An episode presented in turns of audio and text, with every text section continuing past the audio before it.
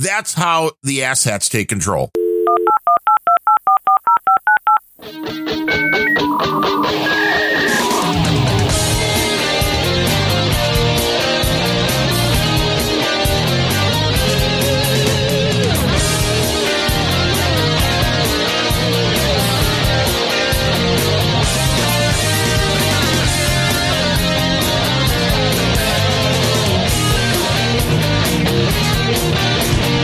Grumpy Old Ben's!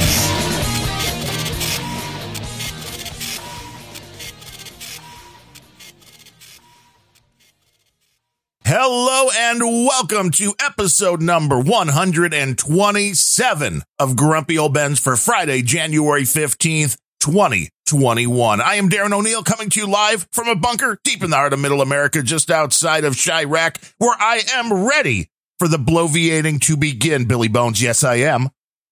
And from America's left coast, where Silicon Valley's self-awareness is asymptotically, asymptotically approaching zero, I'm Ryan Bemrose. Easy for you to say. Billy Bones says we bloviate. I don't know. Do we bloviate? Uh, I um, I heard the best description of it on No Agenda Show yesterday, where John C. Dvorak said, quote, "It's like our show if we were gas bags." Was he talking about us? No, he he actually used the phrase uh, uh, right wing conspiracy shows. Oh, well, that's not us. And and Adam clarified, oh, they're the people who say I think a lot on their show. We are from the right. Which, we're from the left. We I don't know. We never think. That's well, it, yeah, that's not us. We assert. We, yes, we never want to think on the show. That could be dangerous for your mental yeah. health. But thinking leads to independent conclusions, and that violates the narrative entirely. We can't have that. Absolutely. But it's Friday, so it's a good day. We've had a fun week of social media excitement, which we talked about on Monday with our buddy Larry of That Larry Show. And thanks again for joining us, Larry. It is always fun to talk to that guy. Yeah. It, it, it since we talked to Larry, the the machine, as expected, has just charged on and created all kinds of, like, everything we laughed about back then is now old news, and there's all fresh new things to laugh at now. Well, it's interesting because Twitter seems to be, there was a leaked tape of Jack Dorsey talking to, I mean, obviously on a Zoom call or something, but talking to people at Twitter about where they're going moving forward, that this is a much bigger thing, which it's obvious, I think, to anybody following, this is bigger than just Donald Trump or what is happening on one particular day or one particular short period of time. And it's interesting. I mean, I didn't check today, but I thought Twitter stock wasn't doing very well this week. I mean, a lot of the social media stocks weren't because, well, the market doesn't like any kind of uh, instability. And I think this is a major instability moving forward. I think Twitter now realizes they've been caught in the hypocrisy vein because they've let people like the, you know, Ayatollah in Iran and Chinese leaders say all sorts of crazy, hateful things about, you know, totally wiping out certain people. And that was fine. But Donald Trump posting a video saying, "Go home, don't be violent." Well, you know, that uh, that had to be pulled. I mean, you, you would think at some point we'd reach uh, uh, some kind of a, a critical mass of hypocrisy where the entire platform implodes, and I'm looking for it. Uh, the this big Twitter story I brought today is out of a little place called Uganda, which uh, is a country most people haven't heard of, but let's suffice it to say it's it's a place where they have uh, their own government. It's uh, not not a particularly nice government. But um, they don't want to be controlled by Silicon Valley corporations. Who knew? I don't either. Um, uh, the ruling candidate in Uganda, or the, the ruling president in Uganda, who is uh, was at the time of this story, I think the election was Wednesday, um, on on par to take his sixth term. Um, it, it, I mean, everything I see looks like a real banana republic. I'm sure that the The stories on the ground are much more nuanced than what you can get in any kind of media. But for a lot of this background, I went to Al Jazeera, which is at least a little bit more honest than C N N. Sad, um, but true. And uh, so uh, Yoweri Museveni was uh, the ruling party candidate who was going for his sixth term in in what I'm sure were totally fair and open elections, uh, probably used Dominion software. Um, he was going against a candidate called Bobby Wine, who was a popular singer and entertainer who entered politics uh, and became a uh, populist opposition candidate. Um, so in as one does when one has controlled the government for decades and is used to getting one's way, uh, somehow, uh, in fact, during a radio interview, uh, Bobby Wine was jailed. Um, in fact, the, the last quote on the radio show, which well, went viral, was, "I have to end the interview because I can see soldiers beating my security guards." Hey, that's a good sign. That's a good sign for your, you're going to be very soon. You're going to have to walk away from that so, microphone. So, yeah, um, I mean, I, I, I don't think that yeah, people say Trump is some kind of dictator, but all I'm saying is, is he didn't jail Joe Biden during the campaign. Admittedly, didn't have to. Joe was kind of jailing himself in his basement or right, whatever. Right. Self-imposed. Uh, so anyways, after after the populist candidate was jailed, uh, riots ensued. Over fifty people were killed in clashes with the police in the capital city alone in the two months leading up to the election. Um, uh, the U N Secretary General Guterres called this one of the bloodiest election campaigns in decades. So there's a lot going on here that, of course, we never hear about in the West. And uh, that's sad because this is fascinating stuff. Um, Al Jazeera concluded with the uh, understated statement, "Ugandan polls are often marred by allegations of rigging. The country has never seen a peaceful transfer of power since independence from Britain in nineteen sixty-two. Well, it's so, been a while. Okay, so that's that's the background. What we've got here is is a place where uh, democracy is the thin veneer pasted over some some real political strife. Okay. Um, so what why why does that matter here in the West? Well, um, three days before the election, Twitter uh, decided in the interest of not leaving well enough alone that they were going to inject some of their own democracy slash bias slash whatever. Um, I'm not passing a judgment on whether or not you should support President Yoweri Museveni or challenger Bobby Wine, but Twitter decided to ban several accounts three days before the election who were all in favor of Museveni. Um, this is uh, this is what in, in America, at least in twenty sixteen, we might have called uh, election meddling. Well, and uh, Museveni, who was not really interested in having some kind of foreign power uh, fuck with his election, decided that uh, if if Twitter is not going to be neutral in our election, um, we're going to block Twitter. So Museveni, uh, and, and and let it not be said, he is a total dictator. Uh, also banned, uh, he banned Twitter, Facebook, WhatsApp, Signal, Viber, and over one hundred V P Ns. Just strong-armed all the I S Ps in the country to say you are not allowed to go to any of these sites or send anyone ever. Which makes uh, sense. I mean, and I covered the, this on Random Thoughts. I didn't know what led up to it. I mean, I saw okay, the, yeah. the Twitter I, response. The, the, yeah, the story about Twitter's response was everywhere, but uh, I decided to dig in because it was fascinating what led up to it and why they did that. I'm not even convinced that Twitter is in the wrong for believing that this Museveni is a piece of shit. But right. They're they're fucking around in someone's election. So anyways, uh, yeah, every single podcast out there covered the rest of it because it was uh, Twitter's response was absolutely fascinating. Um, you know, the, the reason given by Museveni was, quote, the arrogance of American social media companies meddling in our election, which don't disagree. Um, he said, that social channel you're talking about, if it's going to operate in Uganda, it should be used equitably by everybody who wants to use it. If you want to take sides against the ruling party, then the, that group will not operate in Uganda. Little heavy handed, maybe. But seriously, I'm just saying, shouldn't have not neutral. I, what is Twitter doing? Trying to censor one side. I don't know. Right. So the thing Which that they do was, here. Yeah, exactly. And then, you know, read between the lines. This is exactly what Twitter does in the United States, too. But Museveni was he was no Trump. He was not going to magnanimously take all the punches. He was going to ban Twitter.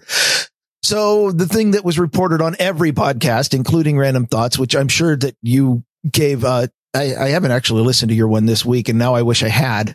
Uh, but I, I'm sure that you gave a complete, uh, the awesome teardown of what they said, but I'm just going to read their quotes from the global policy team.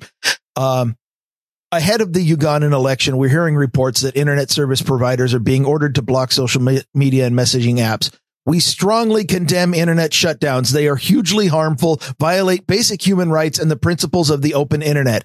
Access to information and freedom of expression, including the public conversation on Twitter, is never more important than during democratic processes, particularly elections. Ironic, isn't it? It's the, the hypocrisy is, is reaching critical mass.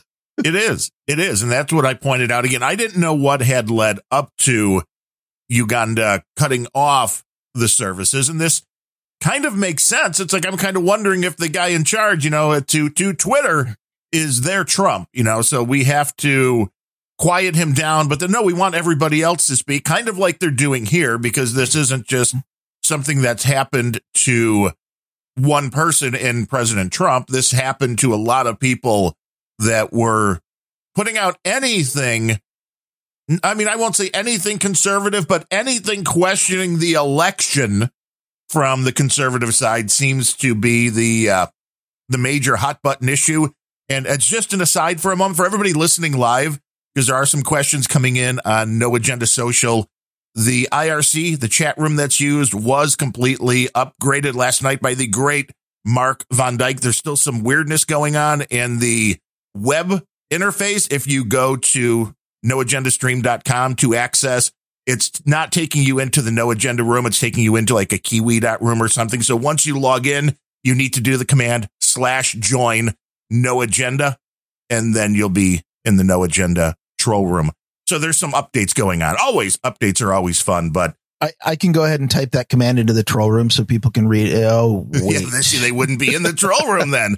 That's the, although I guess we should join the room. That is actually, if somebody could do that, join yeah, the somebody room. Ought to, to keep somebody ought to join that room so that they can direct people. Yes. Everybody that comes in, be like, over here, just be the traffic cop, send them over yeah. here, over here, over here, which is, I mean, Twitter is kind of acting like the traffic cop of, oh, you're a conservative. Well, no, you go into this dark hole. Oh, you're a liberal. Well, then here, feel free to go say whatever you want. So it's interesting to see this going on in other countries, because this is what one of the things we've pointed out with all social media, Twitter included, is it doesn't just exist in the country you're in. And I know we all live in bubbles to a certain extent, and this kind of stuff is going on everywhere, which is why it's interesting to see some quite liberal leaders out there, you know, including Angela Merkel and the president of Mexico. I can't remember his name off the top of my head, but both of those have come out going like,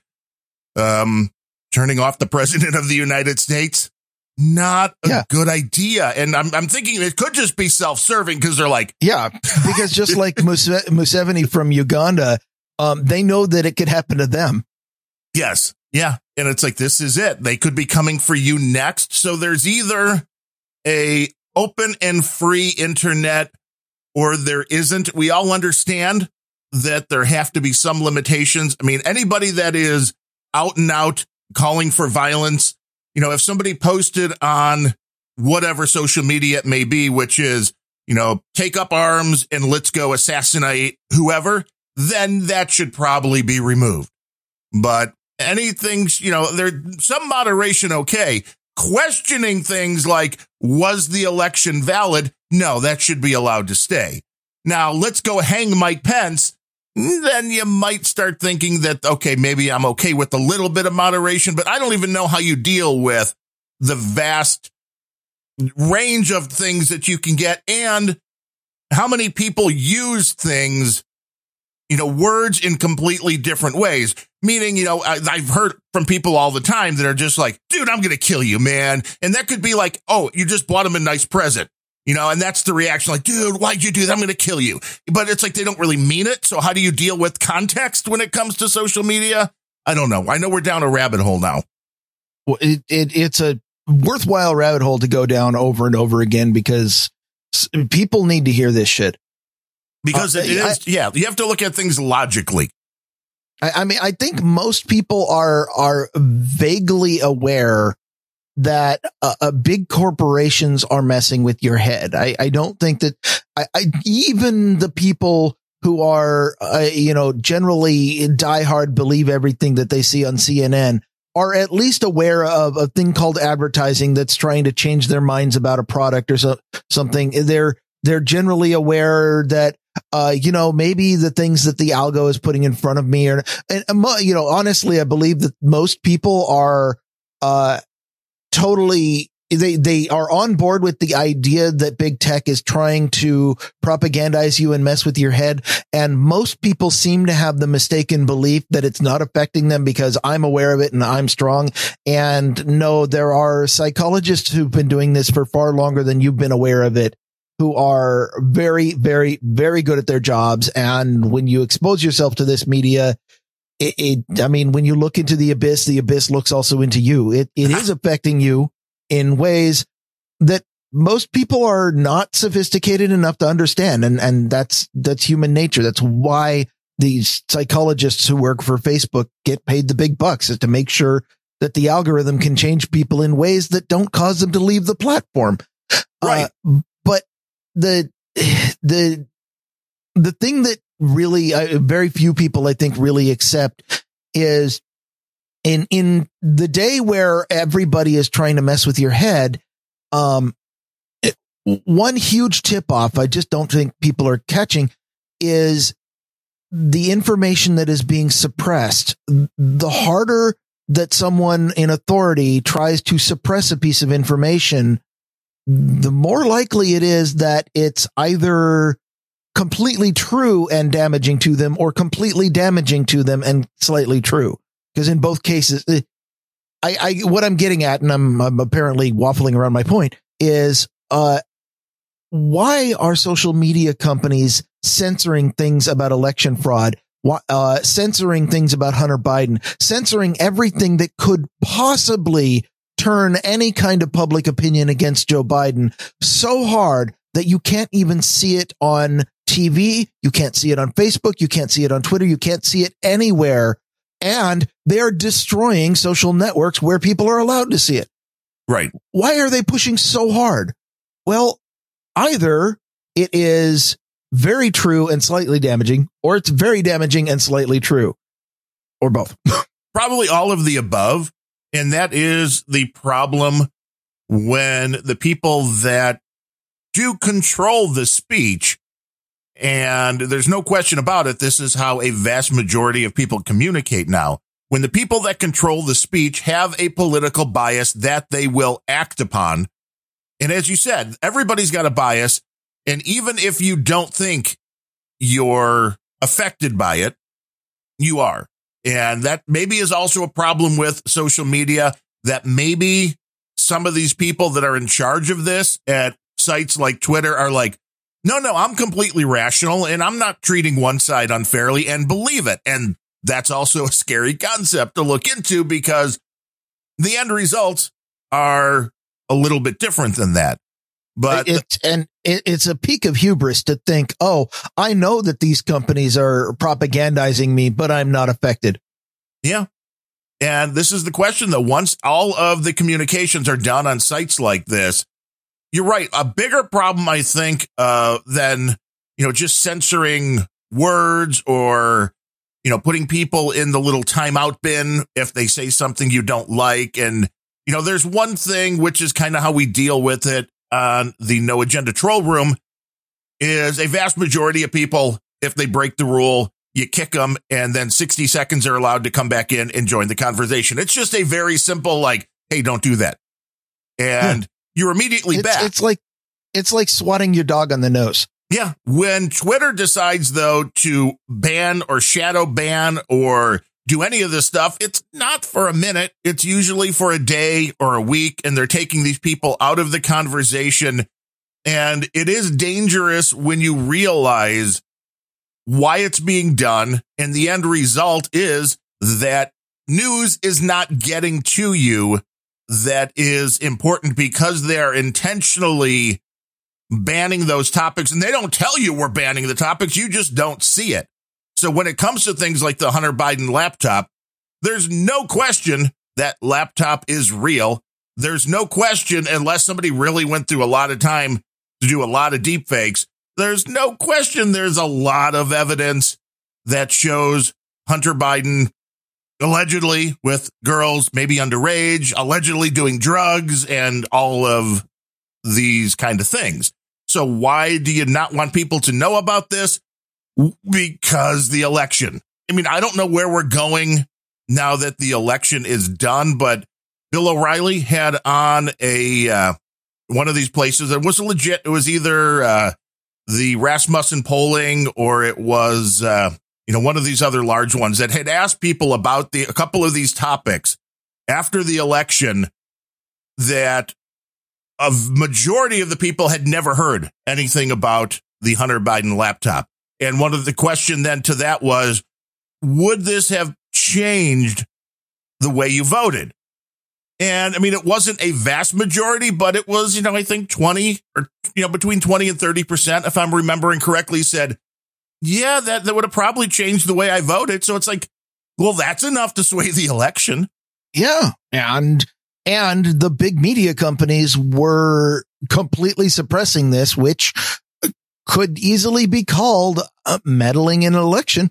Yes, and using rules like, oh, we don't we don't let people uh, talk about or post any kind of hack content. But when it was the Trump tax returns, oh, my God, they were everywhere. It didn't seem like Twitter was taking those down. You don't have to look very far to find hypocrisy in the highest levels of the political parties these days. Nor the social medias. Or the social media. But you're right. I mean, they should be self-serving. This is the most interesting part about this is there's no question there is a Twitter exodus going on, which I know you will enjoy. That I, I I just checked at the beginning of the show. They are currently at forty-five, which is down ten dollars from their peak last week, but only down two dollars since opening today. But that's okay. Well, we wouldn't expect them to be crashing and burning today, but that's still I, a that I can still want. Yeah, well, yes, I can understand that. But that's what since this whole thing started, then that about what twenty percent. I'm not. I'm not the math major, but that's down. Yeah, quite it, a bit. It's about eighteen percent. Yeah, yeah, that is quite a bit, and it's interesting. And this was a, a tidbit brought to my attention by our expert comic strip blogger, even Leo Laporte, who is a very liberal guy. Of course, the chief Twit tech guy, you know, everybody knows Leo from This Week in Tech. He has uh, gotten off of Twitter, and not only him, the whole Twit network. They are there's two statements that were posted, one from Leo's personal account, and both of these on January eleventh. So I don't know exactly what happened here. It's not really explained, except Leo's account tweeted, "Thanks for engaging with me on Twitter at this time. I and my company Twit are taking a moratorium from the platform and will not be posting here. The best place to keep up with me is my blog." The Twit account had the same message and then links to following Twit on Facebook, LinkedIn, Instagram. So obviously they're still there, but. And did, did they move over to Mastodon, please? Leo did. That, he is. That, He's that on Mastodon on the party. I nice. followed him. I followed. He's on Twit. I think it's twit dot social. And not only did comic strip blogger follow him, Leo followed him back. So imagine the hilarity that could go on well, now. Uh, C S B is, of course, Leo's number one fan. Yes. He, well, he is. I definitely. remember back in the early days of Twitter, you know, I first heard about Twitter probably only a few months after their founding from Leo on Twit. And I remember there was a period of about a year or so that every single time stats came out about who the biggest users on Twitter were. Um, it was John C. Dvorak and Leo Laporte who were fighting for the top slot because, of course, it was only techies and only people who were really in on it. Um, they kind of got uh, totally screwed the moment that the first real celebrity popped in and hit, yeah, like hit a million. Kushner. Yeah, was that it? I, I, I so. didn't remember who it was, but uh, it, the. If, I mean, back then, uh, to my shame, I even signed up for an account, but I'm not telling you what it is. Uh, it, it was closed years ago. Uh, however, it was just funny seeing uh, Dvorak and Leo having uh, informal bets on This Week in Tech where, uh, you know, who can have the most followers, who can be, who can take that number one slot of all users on Twitter, you know, oh, and, and the numbers were, were the best part is, oh, I have ten thousand followers, which means I'm number one. Right. Big back in the day. Yeah. But to be fair, now Leo leaves behind. I mean, he has five hundred thirty-five thousand followers on Twitter, which isn't bad. Oh, but John C. Dvorak has ninety-nine point nine thousand. I wonder if that dropped after this recent urge. What if it took took him under one hundred thousand? I, I I think when when the real celebrities popped into Twitter, I think you know, Dvorak had for a while the number one slot of the most followers of anyone on the platform at. Honestly, I want to say it was close to one hundred thousand, so it hasn't changed much. Could be. Adam Curry, fifty-seven point five thousand. So Dvorak almost doubling the Twitter reach of the Podfather. Interesting. Well, the techies. Curry abandoned Twitter a lot sooner than than John did. No, he's still on there. Well, not not abandoned per se. I mean, it's kind of the same thing you do where you you make show announcements and that sort of thing on there and otherwise don't particularly do much, and most of your engagement is on better networks like yes. Mastodon. I have noticed. I, I checked that yesterday. I had, I think, nineteen thousand tweets, and that goes back what a decade or so, whenever that started, and already have close to seven thousand on uh, the No Agenda Social, which has only been around for what a couple of years. Well, I mean, at, at one per rock and roll pre-show, you should have at least six thousand right there. We just keep going and going. And then there's the Grumpy Old Ben's and the Random Thoughts. And we like to interact over on No Agenda Social. And I, I we have a hack if you want to get onto No Agenda Social, which is like Twitter, but absolutely sane. If you don't want to have to go into the troll room and search for an invite code right now, if you go to your web browser and type in grumpyoldbenz.com slash NAS, then uh, you'll go right to the uh, the login page where you can get an account on No Agenda Social. So it takes you right to an invite link. Genius, right? Uh, uh yeah. Also, kind of uh, kind of short circuits the reason for setting up that system, but uh, well, no, because you're asking. So if you're listening here, it saves everybody from coming in to ask. This just takes them right to getting in. Um, sure. I, I mean, it also re- removes the friction of, of, you know, we'll, we'll probably end up taking that down the first time somebody sets up a bot to auto create accounts using that link. Well, see, but it's just, I mean, just like the No Agenda Social, when you I'm go to the troll room, anything you trolls, it's all the same link anyway. It's not a one use link or anything. So it'll be interesting to see. Nobody's had a problem yet. And I will say, the No Agenda Social, if Gab and, well, Parler, I know, is down right now. I don't know if they're coming back, but all of these fringe sites, these smaller social media sites, if they're anything like No Agenda Social, they are going absolutely crazy this week. There were a few times things were lagging about an hour on No Agenda Social. Oh, yeah. Yeah, um, I, I was I was getting notifications overnight of messages that people sent midday yesterday. Yeah, it is. Uh, it's both good and fucking bad. Phone wouldn't shut up. Yeah, it is. It's good and bad. So it's, it's all being worked on. It's all being built out. And the guy that runs that system named Aaroner, he did favorite my tweet or my boost, I should say. You know, I have to get off that language from Twitter. The toot over there saying, you know, there really should be a way for people to send him some value, because I certainly would send him some value for what he's doing over there. He favorited that post, but he hasn't provided any information yet. So maybe something is in the works, because I think uh, everybody that's using that system, if they could, you know, financially be able, you know, if they have the ability to do so, you know, sending the guy, you know, ten, twenty, fifty bucks, one hundred bucks, and you know, maybe more. We know some of these guys that are really, really big when they come into the No Agenda show, some thousand or more. Aaroner deserves a little oh, love. Yeah. A, a lot of love. Uh, I, I heard a stat that uh, No Agenda Social was the uh, biggest site on the Fediverse by total activity, not by users, but by activity. Now, that stat probably came from the same place where most statistics came from, which is that that seventy-three percent of statistics are made up on the spot. Right. Right. But it, I, I, I would not be surprised in the least if something official came out, not, you know, decentralized network, nothing official is going to come out. But, but if, if it were true that No Agenda is in the top five of all instances anywhere, I would not be surprised in the least. It is absolutely straining the, the original design of the software right now, which is uh, a problem, but also amazing. Yes. And there are different ways. There are different uh, platforms that basically work the same way. So it's easy to set it up for a small amount of people. It gets a little trickier when you start getting a serious number of users. But that's, I have a conversation going on on No Agenda Social right now, because Larry, who was on the last show with us, he's like, well, you know, maybe I should have one of these for my podcast. What does it entail?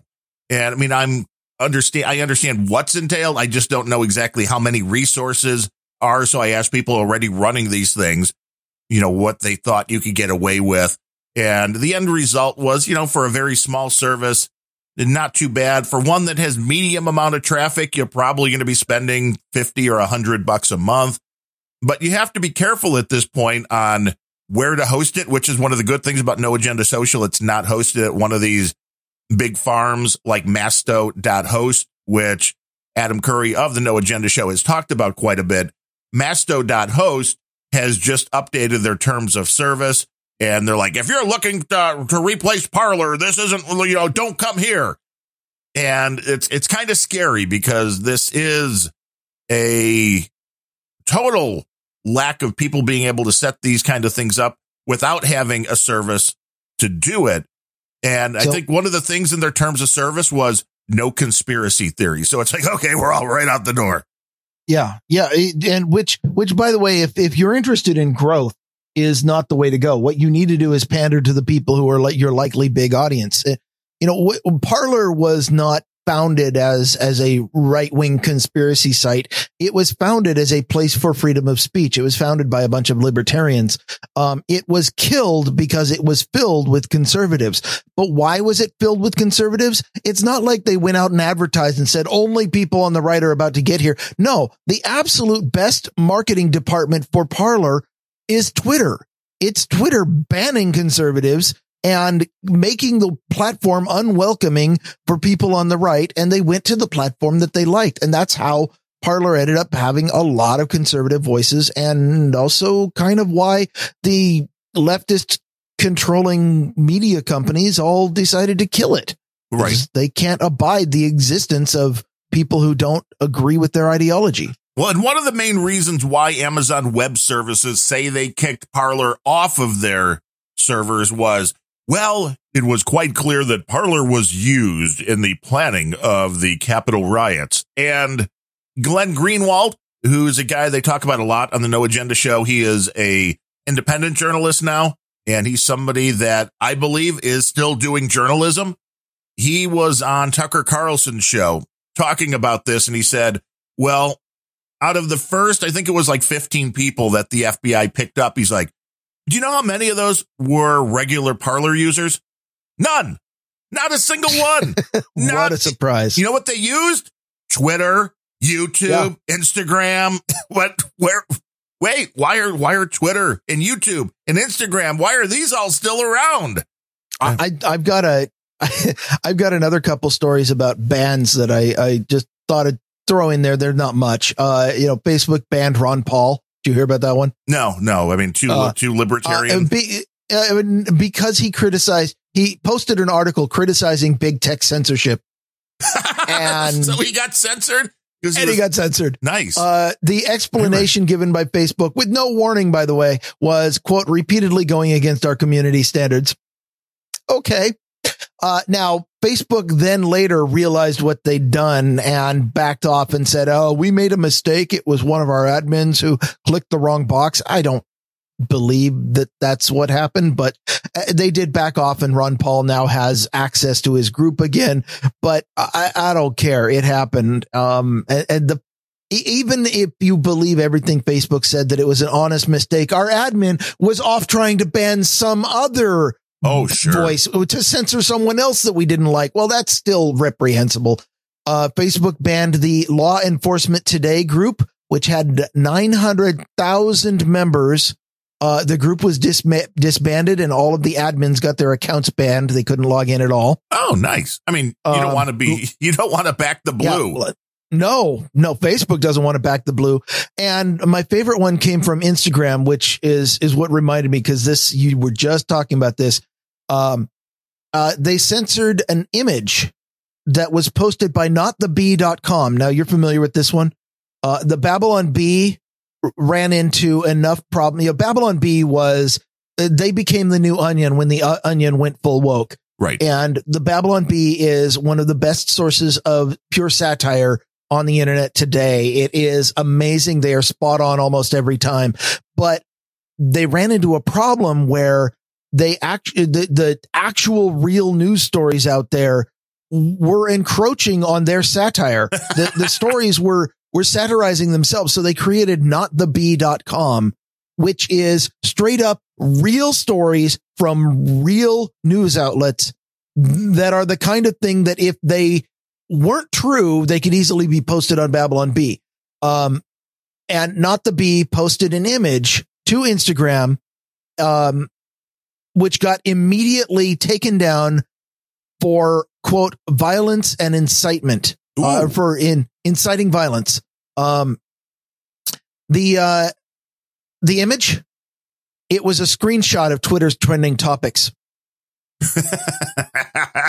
No, that, is so that really true? The, Not the Bee took a screenshot of Twitter's trending topics the day after they permanently banned Trump.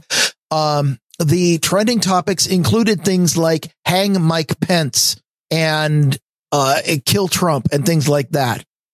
And Not the Bee posted that screenshot saying, hey, this is actually happening. Twitter's trending like this. These are the things Twitter allowed. And Instagram banned it for violence and incitement, which means Instagram has accused Twitter of violence and incitement.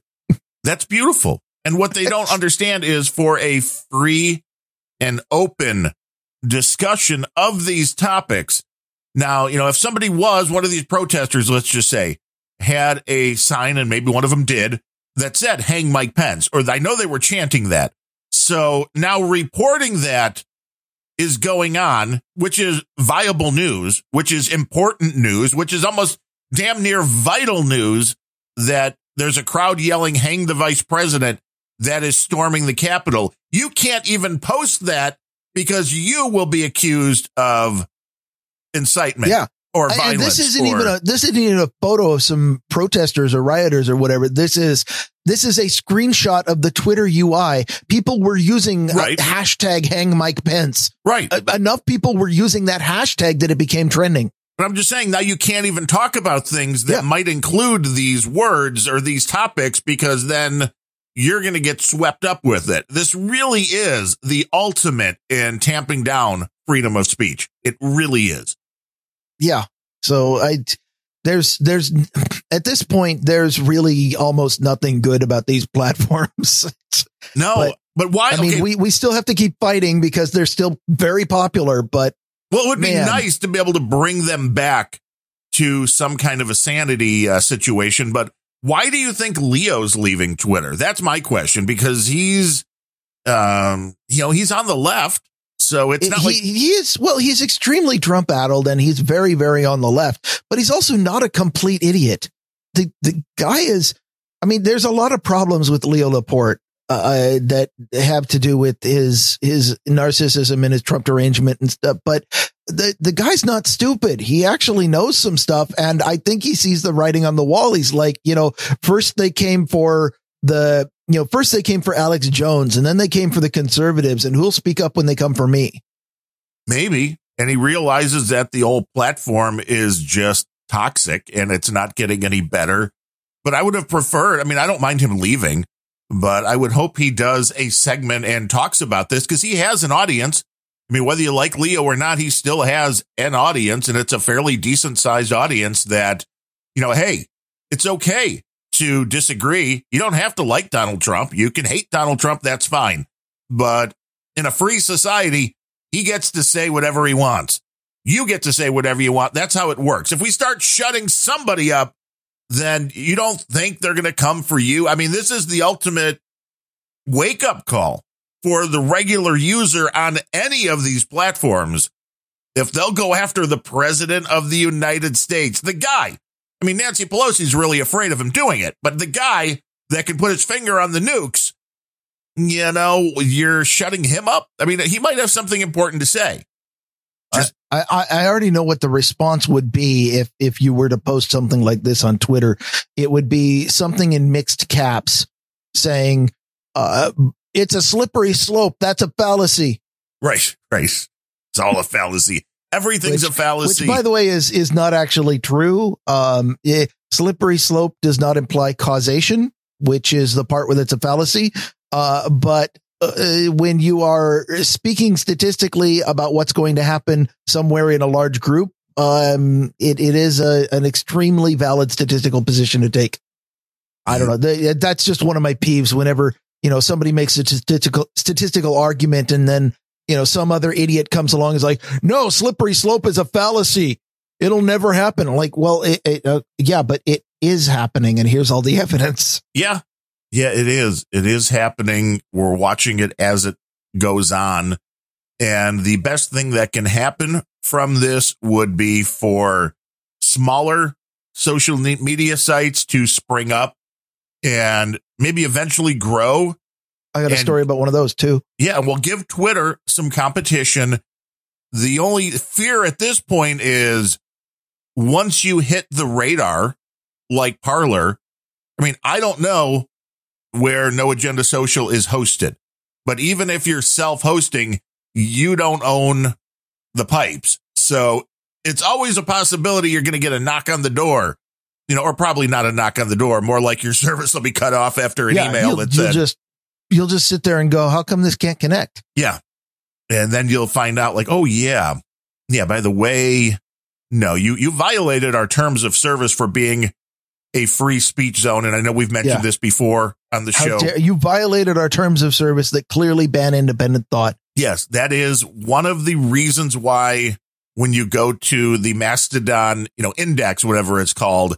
Why, when they show the sites that are banned, one of the biggest reasons for being banned is free speech zone. Oh, yeah.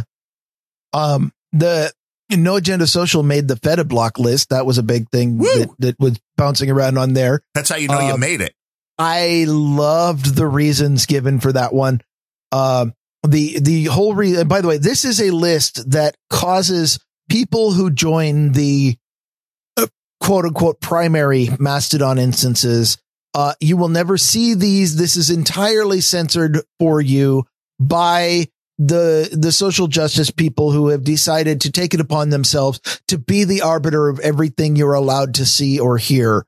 Um, and here are the reasons given. Uh, the reason, quote, they are already on everybody's block list because of the cross platform harassment of at created someone in the early days of Mastodon, but they are also into conspiracy theories, which are low key anti-Semitic.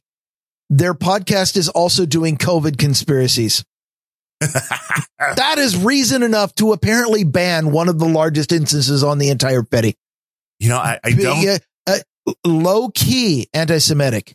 They are into conspiracy theories. Their co- podcast, the, the, not even the, the the social, not even the instance, the podcast is doing COVID conspiracy. These are these are reasons enough in the mind of these authoritarian leftist jackholes to completely shut off somebody's freedom of speech because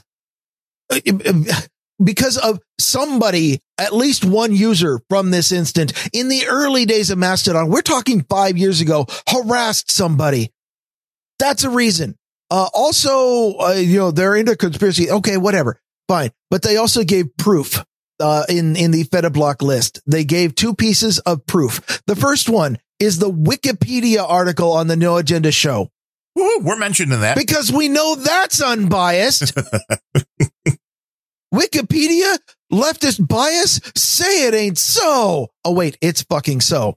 Everything on Wikipedia, anything even remotely political, is hardcore leftist biased. And if, if you, I mean, well, everybody listening is already putting, you know, connecting the dots. They're putting this together in their mind. It's the same reason why they don't want stories about Hunter Biden or the Biden crime family out there. It's the same reason yeah. they don't want you discussing COVID. It's the same reason they don't want you discussing the uh, global warming, or is it global cooling, or is it climate change, whatever they're calling it today. It used to be all about a hole in the ozone layer. And, you know, this it changes with such regularity. But no, we don't want you to talk about it, because the minute people question it, you've seen these unhinged people. There are people that literally believe Donald Trump killed their loved one that died of COVID because of the things he said. It's like, no, that's not the reality. Everybody wants to blame Donald Trump for every COVID death in the United States. That's not the reality. It happens. And, and, and sorry. The the position of the, the, the, you know, the people who run the Fediblock list clearly want to be They want to be Twitter. They want to be Amazon. They want to emulate their idols who are going out and, you know, evidence of independent thought. We must stop it and shut it down. Uh, well, let I actually me ask read you this. The, I read the, the thread from the Fediblock list, by the way. I wanted to pull some quotes, but what were you asking? Wasn't the whole concept of starting this Mastodon thing in order to give free speech? No, because the people who originally wrote it were social justice wankers. What they wanted was they wanted a safe space which they could control away from all of the deplorables oh, on shit. Twitter. Is that true? Was it really? Was it really started because Twitter wasn't censoring yeah, enough? Yeah, it was. It was. Uh, uh, the the user who started it was somebody on uh, the original Mastodon instance called uh, I. And I might be totally wrong about this, and if I am, I'm totally going to get blasted and bring it on. Uh, but it was someone like Gar- Gargron or Gargon or something like that who started the whole thing and is a total leftist authoritarian. Um, and I, in fact, I've seen uh, I've seen him referred to as gargle balls on uh, nice. on some places. Yeah, Gargon. Um, yeah. It, it was it was people like Adam Curry and people like uh, you know P at Free Speech Extremist, who recognized that a decentralized network could be used not just for a safe space, but for an actual uh, a uncensorable uh, freedom of speech space. And and that started the other half, which is why we have things like the Fediblock list, because the the people who still want to be authoritarian and, and try to pretend that the entire Feta is their own safe space immediately needed to figure out how to block all of those horrible places where ideas that are uncomfortable to their worldview could be introduced to them. And uh, it, it, the, the thread that uh, w- was read, uh, and this, by the way, was the start of the justification for banning No Agenda Social from Fediblock, uh, was No Agenda.social seems to be wall-to-wall anti-Semitic conspiracy theories. Wow, I can't remember seeing any.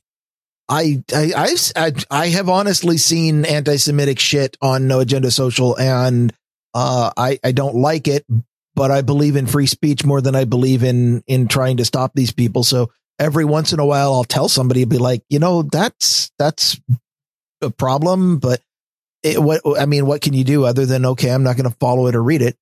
Um, or, uh, somebody saying, uh, well, or somebody tried to, uh, in the thread, tried to actually Uh, defend the show and described what Adam and John are doing, which is they are, you know, they may look like conspiracy theorists, but really they're taking the the mainstream media and deconstructing it. Somebody and uh, the response, well, I don't know about the show, but their Masto instance's public timeline is full of New World Order memes, which is anti-Semitic conspiracy. Th- uh, you know what? It is full of New World Order memes because the New World Order is oppressive as fuck, and a lot of people are angry about it. So yeah, I've seen those. Uh, not every New World Order meme is is inherently, you know, not everybody who makes a meme about not wanting uh, Klaus Schwab to come and fuck up my life necessarily means I hate Jews. What it means is is I hate authoritarian tyrants who want to come fuck up my life. But I guess those are the same things. Well, right. That's and, how it's uh, framed. Just like, oh, we we shouldn't bring Soros into this. That's anti-Semitic. And then, and then no, the, Soros the, is just a dick. I, you know, Soros is a dick. I don't give a fuck what his nationality or or religion is. He's a dick. But but you know, not like you know, not liking somebody who happens to be in a minority class is necessarily racist for the people who subscribe to critical race theory, because critical race theory is is a deeply flawed theory that is extremely destructive and harmful and divisive. But uh, anyway, uh, the last quote I pulled was in direct response to the person trying to explain that the No Agenda show is not just about conspiracy theories or or anti-Semitism, but is actually about the media. Uh, and uh, the response was, I hope it's not presumptuous of me to warn you. That sounds like a potential radicalization pathway into some extremely harmful politics. Telling the truth is a potential radicalization pathway into some extremely harmful politics. This is what the leftist wannabe authoritarians believe. Yes, because that you have to be total. Your your whole system has to be totalitarian in order to get what these people want. There's no question about it. It's another story that I covered on Random Thoughts this week, which was Alexandria Ocasio-Cortez saying, well, you know, we really need to figure out a way to to rein in this media. I mean, because you can't just spew disinformation and misinformation anytime you want to. And I'm just having flashbacks again. You'll just say we we don't learn history anymore. And that's true. Uh, but I'm just having flashbacks to all of these societies that did this, you know, including Nazi Germany. You take over the news media. You won't have a free, open. I mean, I don't know if we do now, but at least they're all privately owned. And if you, you know, if you and I want to start a media company, hell, we're doing it. And as of yet, you know, we haven't been shut down. The concept that all news has to come from the government agency, that is very much Russia, China, you know, these these kind of countries. I, it, it, it's kind of like Great Firewall type of stuff. Yeah. And uh, this is the kind of th- this is the kind of stuff. And everybody knows that's following along that A O C is a socialist. She hasn't been hiding that in any way, shape or form, in the same way Bernie Sanders isn't hiding. No, she self-describes as a socialist. It's just like the overall populace has no idea what that means anymore, and don't understand the danger of letting people like her, and no, it's not because of her nationality or her gender, people with her th- level of thinking, her way of thinking, very, very dangerous when you have a free society, because that is the last thing they want is a free society, because she wants to be able to come out and say, well, we're going to go with the Green New Deal, and then nobody can get on the T V or radio or internet and go, well, this is stupid, and let me tell you why. She doesn't want that. Well, what what's dangerous about it is is not people thinking that. I, I firmly am in support of people being able to think whatever wrong, stupid ideas that they want. Uh, and, and of course, I'll ridicule them for it because it's what I do. Um, the the real dangerous thing that we're clearly, I, I have, have long since passed the point of here in the United States, at least, and probably a lot of places in the world, is when enough of the people think that way that they are capable of voting out away their own democracy. Yes. Like they use democracy to destroy democracy. Irony. They are going. It. Yes, they are going to effectively they're going to be able to vote once to destroy democracy and remove all, everybody's rights. And then they'll never be allowed to vote again, because that's not what the, the feudalistic system will get will be about. Instead, we'll just all have to pay taxes to our lords and, and, you know, only be able to go out on days when, when our benevolent overlords tell us to. Yay, we never have to vote again. Woo! I mean, there's, I, maybe there's people who actually think that's a good idea, but I, I, I for one was kind of happy with this whole democracy experiment, constitutional experiment, the one where, where the government is limited by rules and, and we're kind of, you know, enough people have gotten together to kind of vote that away. And yes, and that is that is the main point. There was a guy, I think it was on Bill O'Reilly's show, he was interviewing a guy who I believe was a constitutional lawyer. He was a lawyer of some sort, but I think he was a constitutional lawyer, and he was talking about the state of I don't America. Have a lot of, the, I don't have a lot of stock in the phrase constitutional lawyer, not since Obama. Well, yeah, I mean, he was one as well. It just depends. You have to know it if you want to dismantle it. But his point, I think, was a valid one, because he said that the system that we have here in the United States, which is a democratic republic, requires the populace to take an active role in the government. And I do believe that a vast majority of people now are not interested in doing that. They're too interested in watching morons dance on TikTok or watching The Bachelor or Bachelorette on T V or whatever it is. They got their heads in the sand. They just want to be distracted with some mindless media, and they don't want to have to do the work. It is like having a bunch it, of petulant children. It's like, no, don't make me do the work. It's like you for this to for this to actually succeed, you need to be somewhat engaged with the way your country works. And once everybody checks out, that's how the asshats take control. Well, one year ago, I would have I would have allowed you that point that people were too complacent. And five years ago, I would have fully agreed that was the route we were on. Um, but two things happened in twenty sixteen, which told me that uh, the that populism was coming back, which which is the it is the not populism is it, it can be very destructive. It's effectively political chaos, which elites hate. But it is the natural opposition to the formation of an aristo- ar- aristocracy, sure. aristocratic class. Yes. Um, and two things happened in twenty sixteen, which made you brought populism right to the forefront, and actually is one of the things that turned all the media onto the attack against it, which I think started. And one was Brexit, and the other was Trump's election. And both of those were very, very populist activities. And even, you know, even if you say, oh, well, both of those are only from the right. Well, something huge happened on the left in populism terms, too, which was the rise of Bernie Sanders. And they had to stomp that down, too. Twice in twenty sixteen and twenty twenty, they had to cheat Bernie out of what, you know, he he.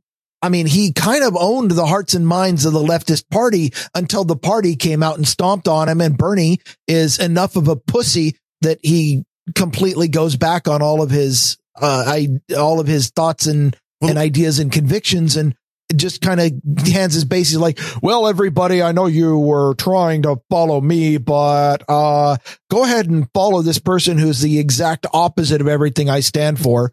Well, the interesting thing about Bernie, let me ask you this, is the difference that Bernie Sanders is a socialist kind of uh, a muppet. I mean, he's a very he, he's not he's not the jackboot, you know, boot on your neck kind of socialist. He is the ideological no, guy. No, he he actually believes that that real socialism is possible. Right now, which makes him a little bit Uh, disillusioned, or, you know, right. But I, is I, that why he's dangerous to those that are really on the left, who want more communism, like more, they want more no, of a violent overthrow of the community, not, well, let's just vote it in and let's see how it works.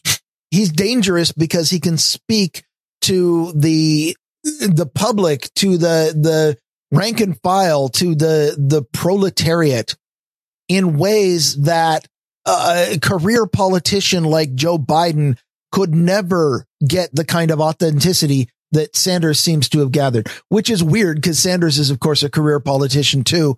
But uh, there are a lot of people out there who both, you know, by the activities of the teachers unions and also by being disillusioned by how screwed up the the the job market is, and and the prospect, if you get out of college with a liberal arts degree these days where you've just had socialism drilled into your head, and then you go out and be like, well, I'd like to try capitalism for once, and everybody's like, yeah, but we're not hiring, um that's really demoralizing. That is that really destroys it warps somebody's mind in, in having that life experience. And then Bernie comes along and says, well, capitalism has failed you, all my people, but let's try this beautiful dream called socialism.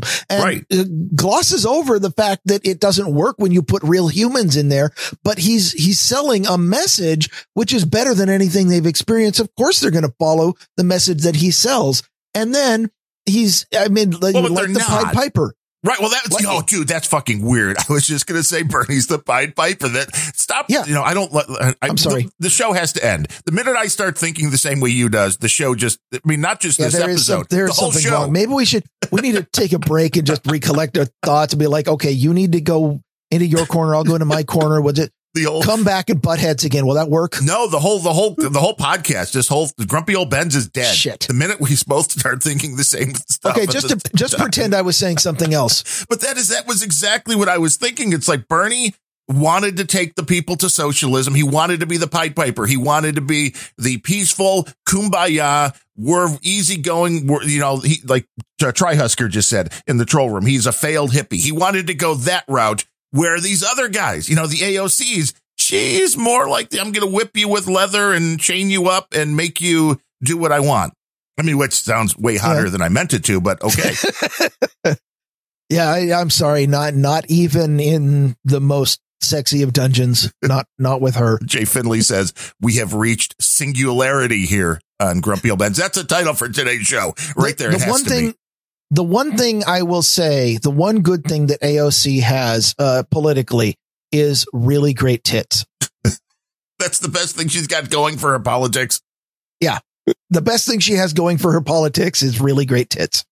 But it's an interesting thing when you see these two sides of allegedly the same party in the Democratic Party going about these things in totally different ways.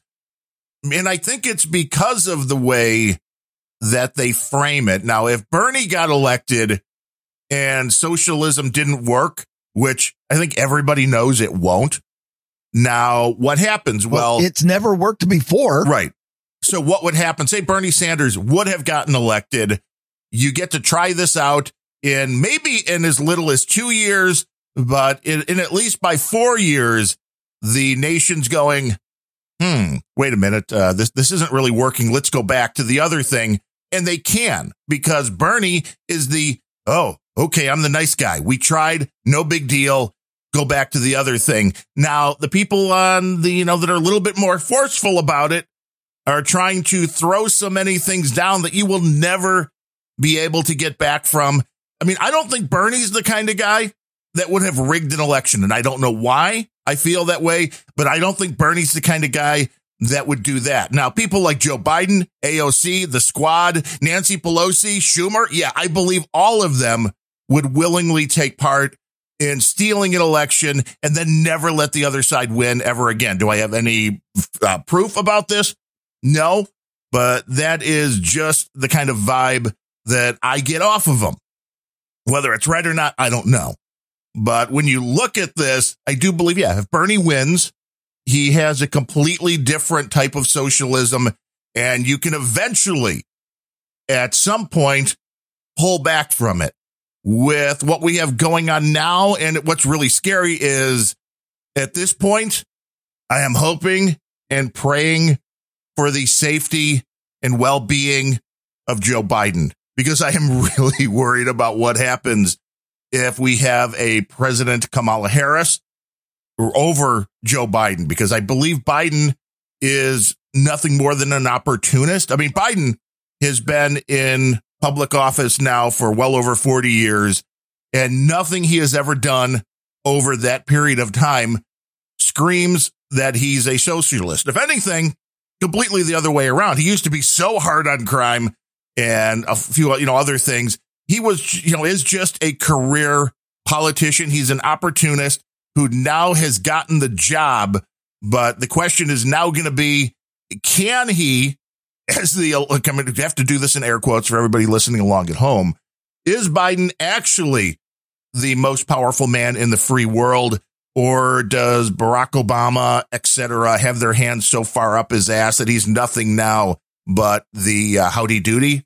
Or the rest of the I, leftist Democrats? I think the argument could be made that Kamala might be the most powerful man. Well, she will be. That's what I said. I do not. I, I hope for Joe Biden's safety and well-being, because I do not want to see a President Kamala Harris. So for four years, I will keep Joe Biden in my prayers and in my health karmas and everything else. I don't think the D N C necromancers are going to be capable of keeping Biden animated for four more years. I think they want him dead. I don't. They're not trying to keep him alive. I'm hoping that some force from above somehow keeps him alive. Uh, well, because, but, but remember, before he became a decrepit old man, he was the leader of one of the largest political crime families in, I mean, hey, crime like families can run cities. I mean, they could probably run uh, a country. Yeah, but what I mean is, is Joe, it, for as long as he can remember things like dates or his own name, Joe knows where the bodies are hidden. And uh, I, I would not be, you don't get to be the head of a political crime family without having some contingency plans. And I don't think that I'm, I'm not sure this is what's going to happen, but I'm not convinced they're going to be able to knock off Joe um, without doing a hell of a lot of damage. He can do a lot of damage on the way out if that's where he wanted to go with it. Joe going to Air Force One just accidentally. Oh, that new ejector seat we were testing out. Oh, yeah. We we threw Joe I mean, from I the could, plane. I could see, like, you know, on day one, he goes into the, the Oval Office with all of his closest Democrat supporters and be like, okay, so here's the deal. Um, you guys had better make sure that Air Force One is really well maintained, because if anything happens, if if if a freak lightning storm, if, if a volcano erupts directly underneath the plane, anything happens, then there might accidentally be a whole lot of leaks of, of very damaging information. You get where I'm going with this? What I'm what I'm getting is a whole world of people who were once atheists believing in God. If a volcano somehow appears and so strongly erupts that it takes out a jet flying at altitude, that would make a religious person out of a whole lot of people. I well, I, it, it's it wouldn't be the first time. Back in uh, back in twenty ten, uh, a volcano erupted in Iceland. It took out every airplane in Europe, sort of. Well, yeah, they, yeah, I understand. Now, if really you mentioned all these conspiracy theories, so let's just uh, let's just pose this question too, because Inauguration Day is coming up now. It's what, Tuesday, right? That's it's Monday or Tuesday. Tuesday, I think. Uh, it's it, it's in the future. Yeah. Yes, very shortly. Steve Pieczenik Wednesday is still claiming no Biden. He is still yeah, and fuck him for giving me hope. He's claiming this is a military coup. And this this clip of him on Alex Jones was mentioned on the No Agenda show. And I did go consume this because I did think this was a you know very interesting thing, because his track record, Pieczenik's that is, is pretty good over the last ten years or so.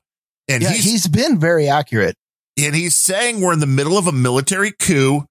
He's claiming the Pope has already been arrested. And I like Alex Jones is like, well, then who's the guy we've been seeing yeah. going around? And Pieczenik's like, you haven't. Yeah.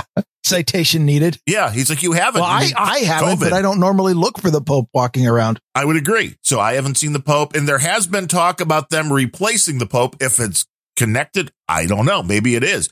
But according to him, I mean, people like the Cheneys going to jail. Biden's going to jail. Pelosi Stop going to my jail. Hopes up. Mitt Romney going to jail. This whole thing is going to happen before the inauguration.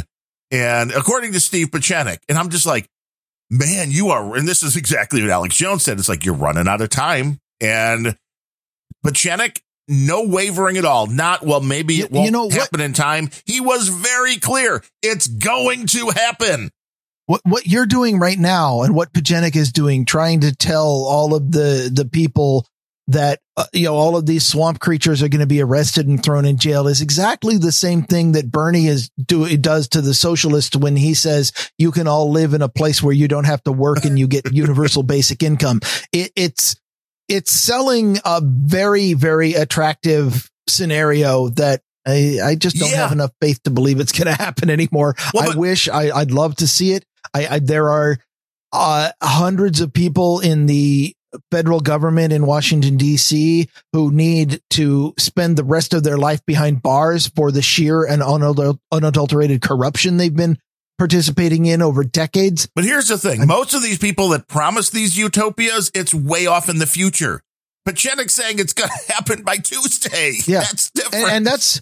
And, and that's a real problem. Everybody who's ever predicted the end of the world. Uh, yeah, it's going to happen uh, eventually. Well, yeah, I, I mean, it'll happen. It, it's billions of years away, potentially. But, uh, you know, whenever somebody's like the end of the world, will, um, it, it was uh, now I, I don't remember the movie, but there's a scene in a movie the troll room might tell me about uh, that I absolutely loved. It was somebody predicting the end of the world, and uh, it was it was one of those disaster movies. So the guy predicting it was right, but uh, he's doing an interview where he's like, "The world is going to end next Tuesday," and uh, the interviewer says, uh, you know, "Tuesday, really? Uh, I mean, that seems really short. Shouldn't you move your timeline out a couple years? I mean, it's going to take you at least uh, eight months to get the book deal based on this prediction." And and you're going to have to get some time. I mean, you haven't really given yourself a lot of time for marketing the end of the world. You, you need to, I mean, you need to move your dire predictions out a little bit. And he's like, no, Tuesday. And it turned out the, in that movie, the end of the world did happen on Tuesday. Oh, so Pieczenik might be right in this movie. I, I mean, if Pieczenik is right, then he's he's really screwing up his marketing, because if he wants to, I mean, you make a bold prediction like that, you want to give it some lead time so you can milk the prediction right before it happens, you know, because every time, the, every single time somebody's predicted the end of the world, they've had exactly enough fame between when they predicted it and when it didn't happen. Well, and what we are seeing, all these troops that are just flowing into Washington, D C, people were thinking, well, this is because there might be those crazy right wing violent people with the inauguration. What if they're coming in to get these people? Because Pieczenik also said this would all be military trials because you can no longer trust the states and the court system, which, I mean, that seems like uh, a conspiracy hello. theory. John Roberts is clearly a swamp creature. That's what he said. Yes. Yeah, that's uh, exactly what he said. And that that does remind me. You, I mean, you have your movie. I mean, uh, Roberts was you know, for for whatever credence you put into this theory, which we don't we don't talk about the things like the Epstein Island on the list very much, but Roberts was one of the names on Epstein's list. Well, everybody likes a nice tropical vacation every now and then. I, I agree. There there was a song by John Mellencamp uh, called This May Not Be the End of the World.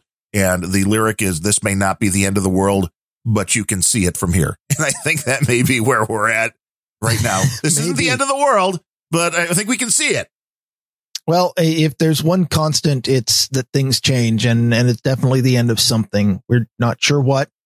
Yes. Um, and Which, and it, it, there's another thing, you know, uh, an understanding of physics will tell you that the the world itself, Earth itself, really does not give a fuck about the petty squabbles going on amongst you. And I, ignore what every climate change alarmist tells you. Humans are not powerful enough to really do that much to the world on a global scale. The Earth is going to end in a few billion years when the sun takes it out, but it's not the, the, the planet is not going away by anything we can do. That's surprisingly difficult. I mean, do you mean the same sun that has the most effect on the Earth's warming than anything else in yeah. the universe?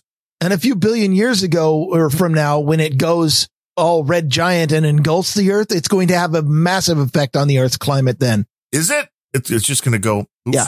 Yeah. Yeah. When the Earth is inside the sun, That'll that'll affect the climate. Trust me. You know, isn't Although it interesting? In, the sun it, is yes, the sun ahead. is gradually getting hotter, yes. which means it's already affecting it. Which is why they don't want to talk about that when they talk about the Earth getting hotter, because right. they, that it all has to be because cows are farting and we are exhaling. That makes way more sense. Way more sense. But isn't it weird that now that we have the internet, this great communication tool, people's ability to find hatred in another group of people only seems to be growing. It's not a bringing together moment that everybody thought, oh, well, we could all communicate. Everybody will understand each other better. No, that's that's not what's happening. People have we're the only creatures on Earth. I mean, obviously, we're the only ones that could use the internet, as far as I know. But we're the only species that looks for crazy, stupid crap to hate other people of our species from. This is who you voted for for president. This is who you want to sleep with. This is the band you like. I mean, it's it's really it's nuts when it comes down to it. I'm I'm old enough to remember back when when it was a widely held belief that the root cause of ignorance was a lack of access to information. And right. the internet dispute proved that. It did. I mean, which is why one of the beautiful things about No Agenda Social is there are folks of all sizes, all shapes, all sexual orientations, all sexual perversions, right, Fletcher? I mean, all sorts of crazy stuff, but they all get together on No Agenda Social and it works. They all get together in audio and sometimes video format over on the Jitsi meetup and it just works. People are respectful and they learn. from each other, and they see past the differences and understand that there are things of value you can learn from people that are different than you. I mean, wake up. If somebody's exactly like you, you're you're not going to grow from that friendship or that relationship in any way, shape, or form. Now, the people that are completely different than you, you might actually learn something, and God forbid we do that. Um, no, le- learning is not what people are designed to do anymore. We our, our teachers unions have made sure of that.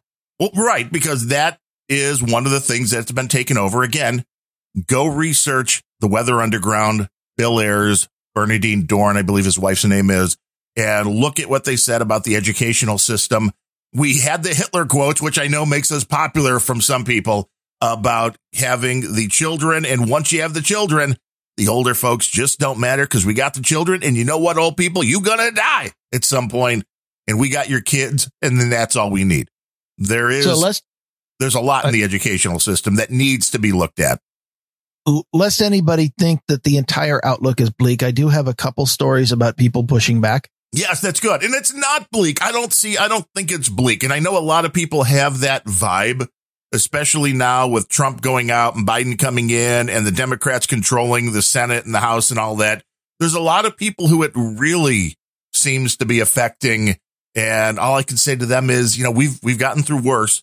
Don't believe this is the uh, don't believe this is the bottom, and don't believe that there isn't change that will eventually come back around. It's just keep your head down and deal with the your friends and family. Do what you got to do and be active, but don't let it make you crazy to the point where, you know, you need counseling or, you know, let's go get some Ambien because we can't sleep, or let's go get some of the, you know, popular anti-anxiety drugs because all this stuff is driving you nuts. It's like you have to keep things in perspective. As you said, the earth don't give a crap about us little specks on top of it. And as long as you're taking care of your family and your friends and everything's good, don't worry about the crap that's going on in Washington. You got to live your life. And that's you, it shouldn't be consuming you. Ignore what he said. Run in fear, little slave. you're you're going in a different hole. Direction, huh? Oh, no, I, I would. I'm sorry. I just had to get in the, the mainstream line for a right. moment. The sky is falling. The sky is falling. Yes. Oh, no, it's just Skynet. Yes. Chicken Little is oh is is running the news stations these days. True. and, and and that is, I mean, that's really all you need to know about where you get your information is that Chicken Little is running the news stations. They their entire I- reason for existence is to keep you scared because scared people don't make good decisions. That.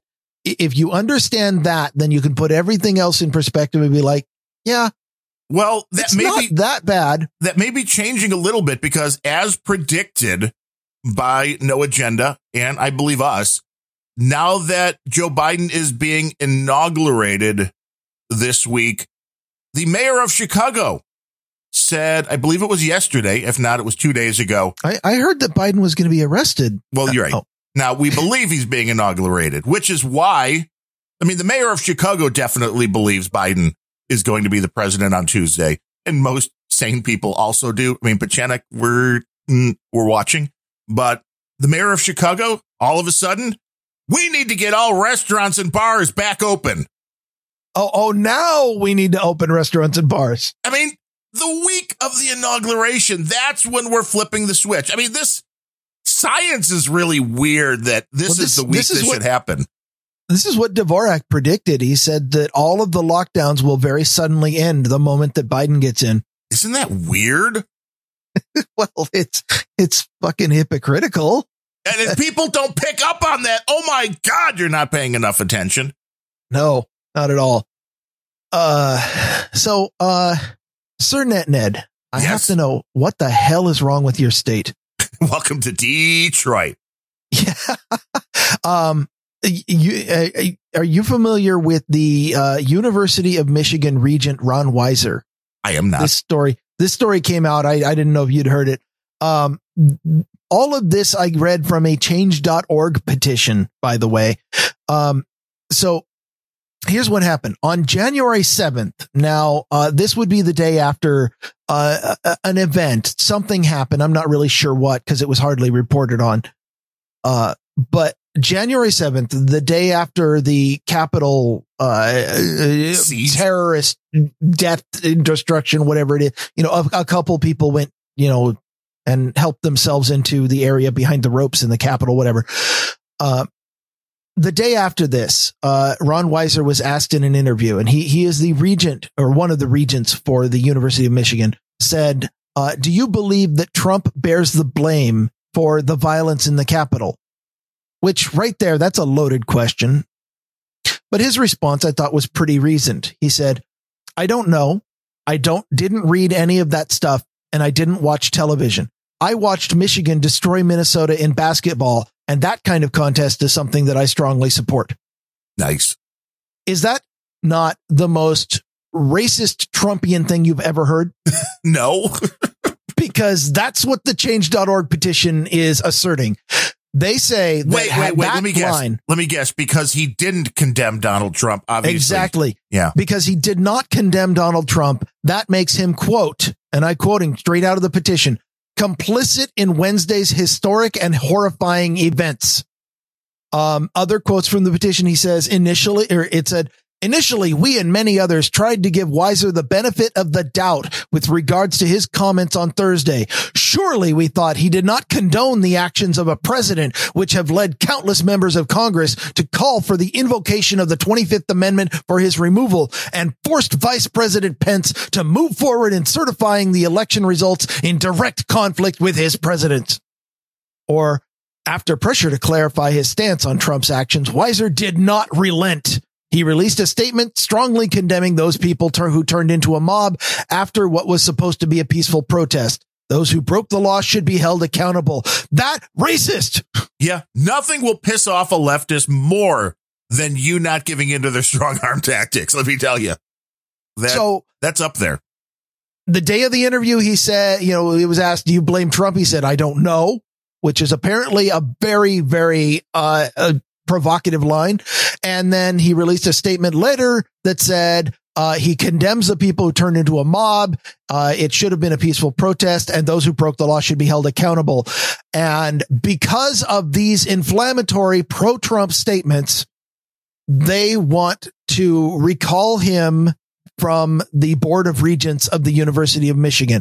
This is the state of university education in America today. Yeah, not worth it to send your kids to one of these colleges. Hate to tell you, they're not going to learn anything useful. It's all an indoctrination camp.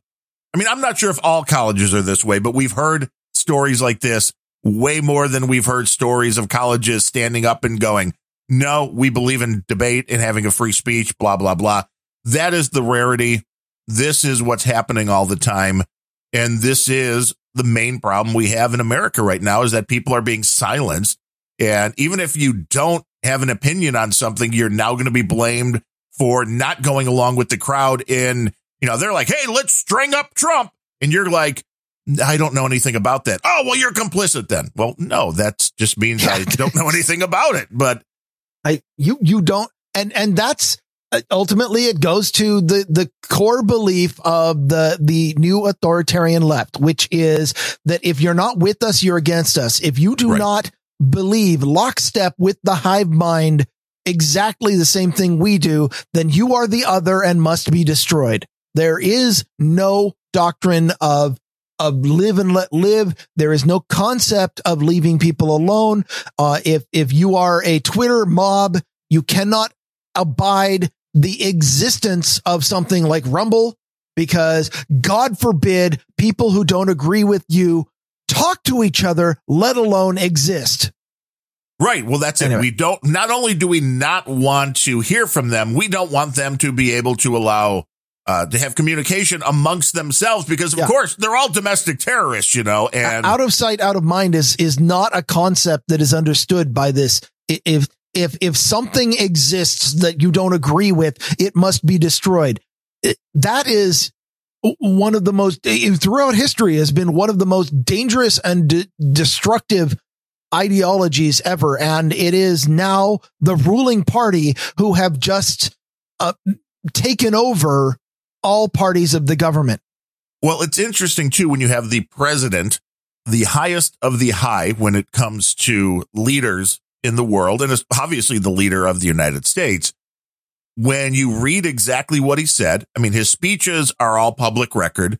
When you have his tweets, also public record, never once did he actually call for violence. Never once. If anything, he has said over and over again, peaceably, uh, peaceably, lawfully, and yeah. those kind of lines. So, if I mean, I never saw that on C N N, but yeah. I, well, no, but I, then I, if you're going to go now, if we were a clip show, we would have the super clip of all of the times the Democrats actually called for violence over the yeah. past year, including Maxine Waters, who was out there telling people to get in the face of Republican politicians if you see them, interrupt their meals, you know, don't oh let my. them. It's like, well, no, see, that's calling for violence.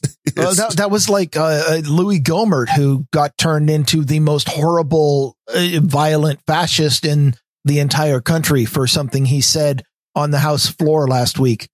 Uh, did you hear about this one? I probably did. What did he say, though? Uh, he, he said, uh, here's a quote. I just don't even know why there aren't more uprisings all over the country, and maybe there will be. Was that Pelosi, right? That was Louis Gohmert on the House floor last week said that. Uh, why did he say it? Because he was directly quoting Pelosi right. from last July, I think. Yes. Yeah. Uh, and by saying that, um, uh, let's see. Uh, Blake News from Politico quotes that out of context. Sarah Reese from Politicus says Louis Gohmert calls for more violent uprising. uh, uh, Asha Rangappa from C N N said, holy shit, is Gohmert encouraging more uprisings? Did I hear that right? Um, Jason Applebaum from K T V U Fox says Louis Gohmert literally asked for Trump supporters to commit violence on live T V prior to the insurrection. Why is he even there? Um, Ezra Levin, Gohmert is the id of the G O P caucus. He just said on the House floor, why aren't there more uprisings all over the country? The dude was literally quoting Nancy Pelosi. And they but know that. I mean, are they okay? I mean, they do, they do have they? to know it. I mean, I think they they have to know it, and they're doing this intentionally. I think I either either they're they don't know it, and they're complete idiots and really, really shitty at their job and shouldn't be journalists, or they do know it and they're duplicitous assholes and shouldn't be journalists. But man, the the M five M just went crazy over this. Well, and rightfully so. I mean, it's like they don't understand. You know, I guess, one, people talking and quoting somebody else. And when they then take this and run that the original person, like the original person said it, it's like, and you wonder why people do not believe the mainstream media anymore. I mean, this this isn't even a question. This isn't like a conspiracy theory. This is pretty obvious at this point that what they're doing. And they, you know, it's like, this is what they do all the time. They will. You know, they'll take a quote, they'll take a few words out of it, and then they'll add some stuff around it, and then they'll report it as the fact. Or, you know, the, the really right now what happens is something gets published with anonymous sources being quoted. And this usually starts in the Washington Post or the New York Times. And once that is out there as the first article, well, then a thousand other sites base an article off of that, just like it's true. Yeah. And Dvorak likes to point out the the tendency, the the C I A formula that they love to do, which is that they will they will find some, you know, the, the Ugandan Times or something, some paper somewhere, and they will plant a story there because if if you can, you know, somewhere in the world, there's always somebody willing to take money for a story. So you just plant a story that, hey, this this happened. And then you get the New York Times to say, well, according to the Ugandan Times, this and this and this and this and this is all true. And then everybody can say, look, it was reported in the New York Times. It was totally true. It's nuts. Yeah, uh, it's it it's it's psychological warfare against the public. That's what it is. Uh, I do have to uh, back up Net Net a little bit. I kind of put him on the spot, and he is is. shouting in the troll room that uh that's not all of Michigan, that it's Ann Arbor, which is uh is and I quote, like an epicenter of rich liberal elitism. And oh, I, yeah. I don't want to I don't want to bash on all of Michigan because, for example, there are two counties in the Upper Peninsula, which, by the way, should be a totally separate state. They have nothing in common with Detroit or Lansing. Uh, the, the Upper Peninsula is a completely different country, practically. Um, but there are two counties in the Upper Peninsula who independently, apparently didn't even know that the other was doing it, uh, have declared that the Whitmer lockdown orders are null and void. Uh, Delta County in the Upper Peninsula declared that it is going to be a sanctuary county, and Baraga County in the Upper Peninsula uh, released a manifesto signed by nine officials, including their sheriff, that they will, quote, no longer enforce COVID nineteen restrictions. So there are sane people in Michigan. They're just not in Lansing or Ann Arbor, I guess. It's it's it's insanity. I mean, it really is. It's I know it's very cliche to say stuff like this, but I really never thought we'd get to this point, and I think we're there. We're there. Can't trust the media. Can't trust no. anything that comes out of them. And I don't know where that leads people except to social media, and you can't believe anything you get at social media either. So what do you do? Uh, well, um, I mean, we we can. What we do is we we get off social media. We uh, w- when when some official. It, it tries to push out an unconstitutional order. Um, we just ignore it. Civil disobedience is, is the only way that tyranny can be fought without violent uprising. Um, I, I think, I don't think there's anybody, I, there are very few people out there who honestly want some kind of violence. And a lot of them are the, the gung ho gearheads who probably never seen real violence. I, you know, I would venture the people who've seen real violence don't want it because right. it's awful. But um, if, you know, at this point, with with the Supreme Court compromised, with the court system untrustworthy, uh, lawsuits, I mean, lawsuits continue. For example, uh, you know, the one of the tech news stories I have was uh, uh, YouTube getting sued over search rankings yet again. I don't know if that's important, but uh, I, I'm not convinced that the court system can be trusted anymore. So what do we have that doesn't involve full-on civil war? Well, we have civil disobedience. We have the ability when, you know, the, probably the easiest is to ignore mask mandates and say, like Bruce Willis. I'm going, yeah. Yes. Oh, you have that story? I mean, I, please so, tell me. I mean, I the story was he was in a pharmacy without a mask, and everybody went ah, and uh, he just walked away without buying anything. But uh, I mean, Bruce Willis is standing up. I mean, he's always been known as a bit of a conservative, so it's good to see him out there not buying into this. Now, I don't know if that's, Bruce that's Willis not conservatism, that's liberty. I understand, but in today's world, the I yeah. don't know if he's had COVID yet. I mean, a lot of these celebrities had.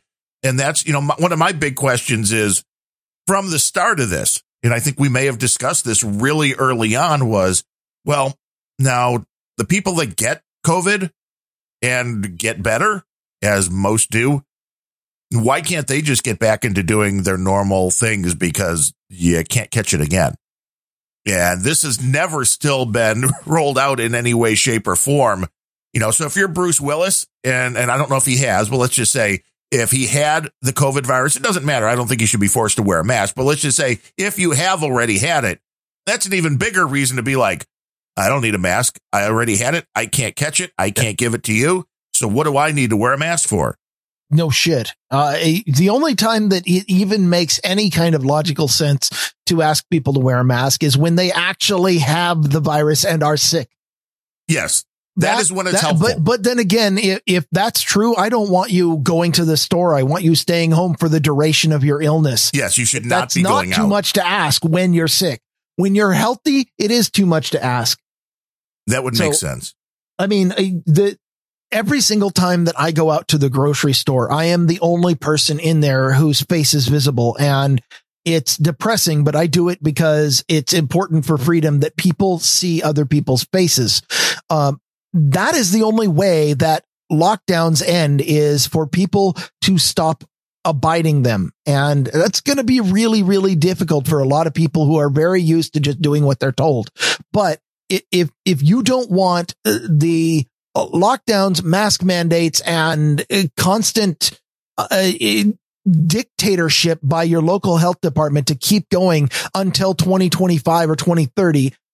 We have, it's obvious every single time that some person from the government says, well, if you just do this, we can finally be through this. We're not. Those goalposts have moved so damn many times. They're on rails. They're on train tracks. They're fucking attached to a bullet train leaving San Francisco and heading to L A at the speed of ten billion dollars a mile. But we know those goalposts are moving. At this point, the only possible way we're going to get out of this is if we just collectively stand up and say, we're not doing this anymore. I'm going to go outside. I'm going to enjoy some fresh air. I like fresh air, motherfucker. Now, did you see the quote from the Moderna C E O? I, which one is this? I like it already. Uh, this was according to a C N B C report. The C E O of Moderna, uh, Stefan Bancel, B A N C E L, quote, "We are going to have to live with this virus, we think, forever." No, that's that's not how viruses work. You get it once. That it's not is herpes. The guy that's running one of the companies that's coming out with the vaccines. Uh, it goes on to say, yeah, well, uh, duh. Hello. How does he make his money? He makes right. his money if people are sick and need a vaccine. Uh, especially a vaccine that doesn't fit any of the definitions of a vaccine, because it doesn't give you any immunity. It doesn't prevent you from getting sick. It doesn't prevent you from transmitting the virus to the others. The only thing it does is lessen the symptoms of the virus a little bit and then give you a bunch of really horrifying symptoms on top of that. Well, if they lessen the symptoms so people don't die, I understand the reasoning behind it. But he says, I'm very, Except very people concerned. Are dying after getting the vaccine. Yeah, but some people were going to die, not necessarily of COVID. Um, sure. I'm very, very well, concerned that but, we've gone now from a hey, virus that we it, could control say, to a virus we really can't unless we do something dramatic. Again, this is the Moderna C E O. Wait, we haven't done something dramatic already? We right. We have to do something dramatic now. We have to do something else dramatic. Something very dramatic. Because it worked so well with the fucking lockdowns. I fifteen days to flatten the curve, and and the curve was flattened. That's the beauty of it. And uh, yeah, they did, which is why they hopped to a different curve. They're like, well, which curves are still there? We gotta we gotta flatten them all. It is going to be interesting. The way, to watch. the way I can, the way I see it, if they can say that somebody gets in a car wreck after, you know, testing positive for COVID is a COVID death, then I will tell you anybody who gets shot in Chicago after getting the vaccine, that was the vaccine killed them. Well, obviously. Who can play at this game? It attracts bullets. No question yes. about it. the, the vaccine actually has a very powerful magnetic compound. Yes, it just steers those flying little pieces of lead directly into the victim. But we do have some experts to thank for today's oh. show. Because That's we true. do work on this value for value model that we learned from John C. Dvorak and Adam Curry over at the No Agenda Show. And it's something that has been serving us well. I mean, I, I sent in a donation to No Agenda yesterday because I feel, you know, I own part of the money that we bring in here and on Random Thoughts, because the audience, I mean, we've kind of borrowed a lot of the audience from No Agenda. So it's kind of a vig paying it back to them. And I just want to let everybody know, especially C S B and Cold Acid and everybody else who have been and saying, I'll, get John C. Dvorak on the show. Get John C. Dvorak on the show. Get John C. Dvorak on the show. We've now asked John C. Dvorak to be on the show. I will follow up with him in another he, email. He, is, he has not said yes. And if this is anything like his W A T P appearance, it's going to take a dozen producers badgering him over the next four weeks in order to finally get him to commit.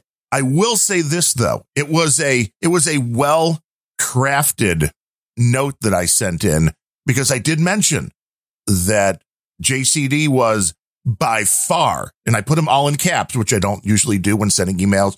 But I said J C D was has been by far the most requested guest we've had from our producers. And he read that line and he paused, and Adam starts saying something. And John's like, do you want me to read that line again? as, if to, as if to say, yeah, I like this. This is uh, yeah. this is good. And Adam kind of went, it is a good line, but level with me here. Have have there been any other guests requested?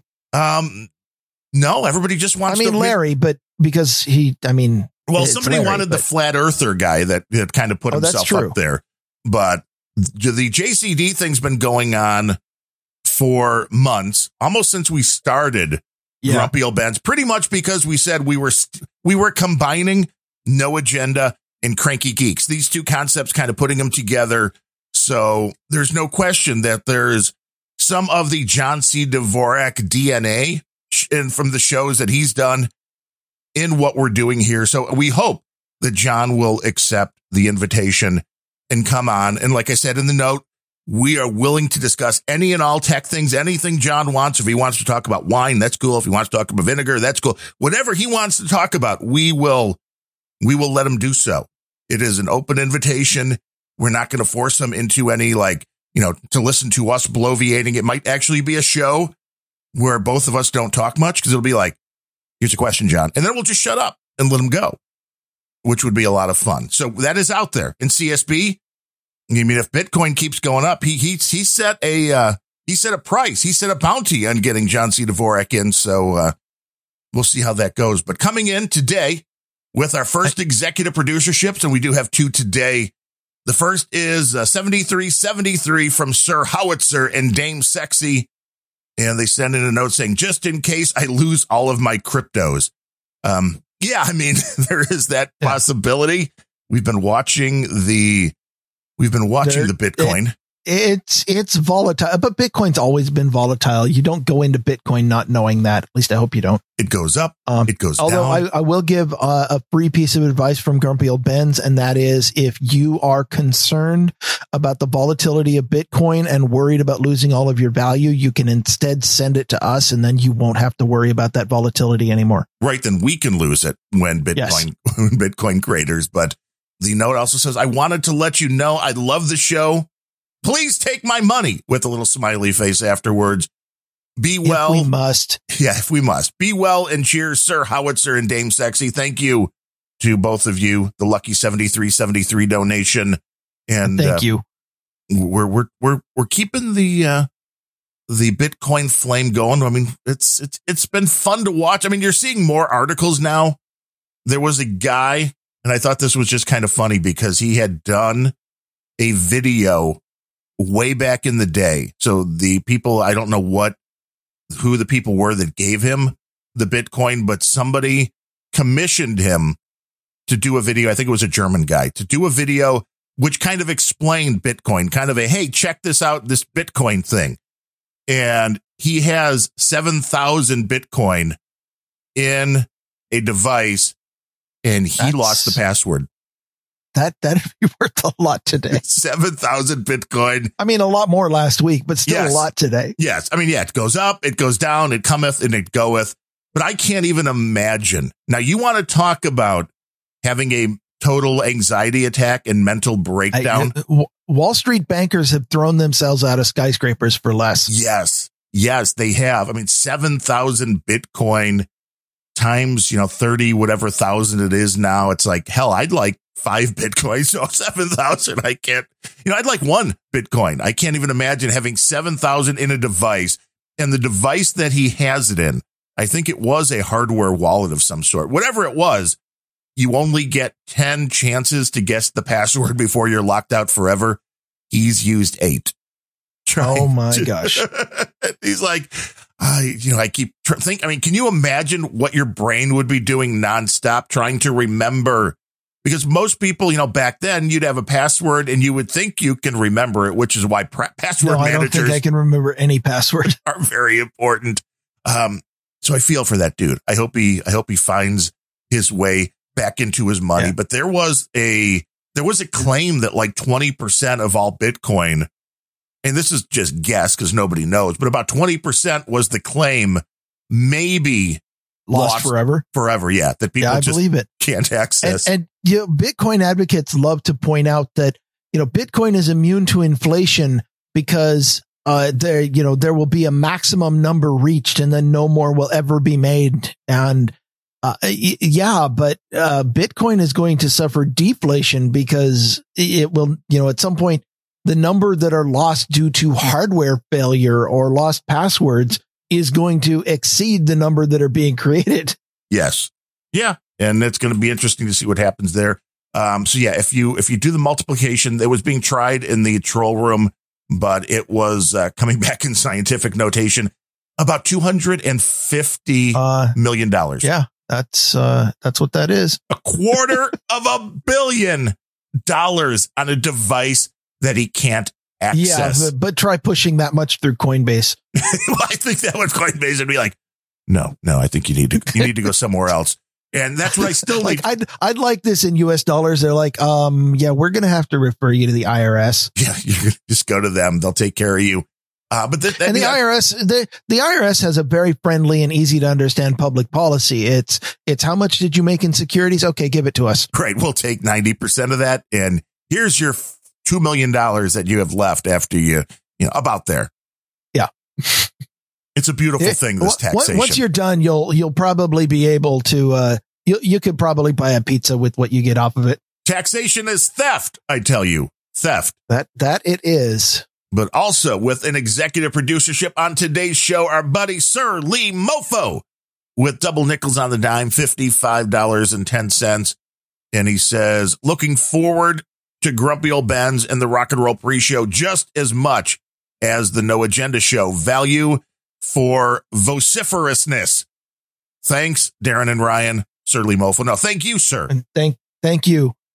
And we're, I, I'm extremely happy to hear that there are at least some people who like this show, you know, even near, even close to as much as No Agenda, because uh, those guys do a hell of a lot more work than we do. We just come up here and, and spew our minds into the microphone. So I am very happy that there are people out there who think that what we have to say is is worth listening to.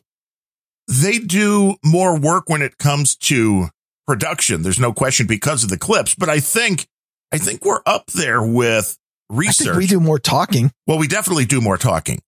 And I mean, the research is probably on par because we have to know what we're talking about because it is just the two of wait, us talking. Wait, wait, whoa, whoa, whoa, whoa, whoa, hold, hold, uh, stop. Yep. Uh, Stop tape. When did stop tape. that policy start? Research. We have to know what we're talking about. Yeah, isn't that part of the show? Oh wait, no. Oh no, I do research, but knowing what we're talking about. No, see, it's actually I only. I did not sign on to that. Well, right. See, this is how the show works. I know what I'm oh. talking about, and you spew crazy stuff.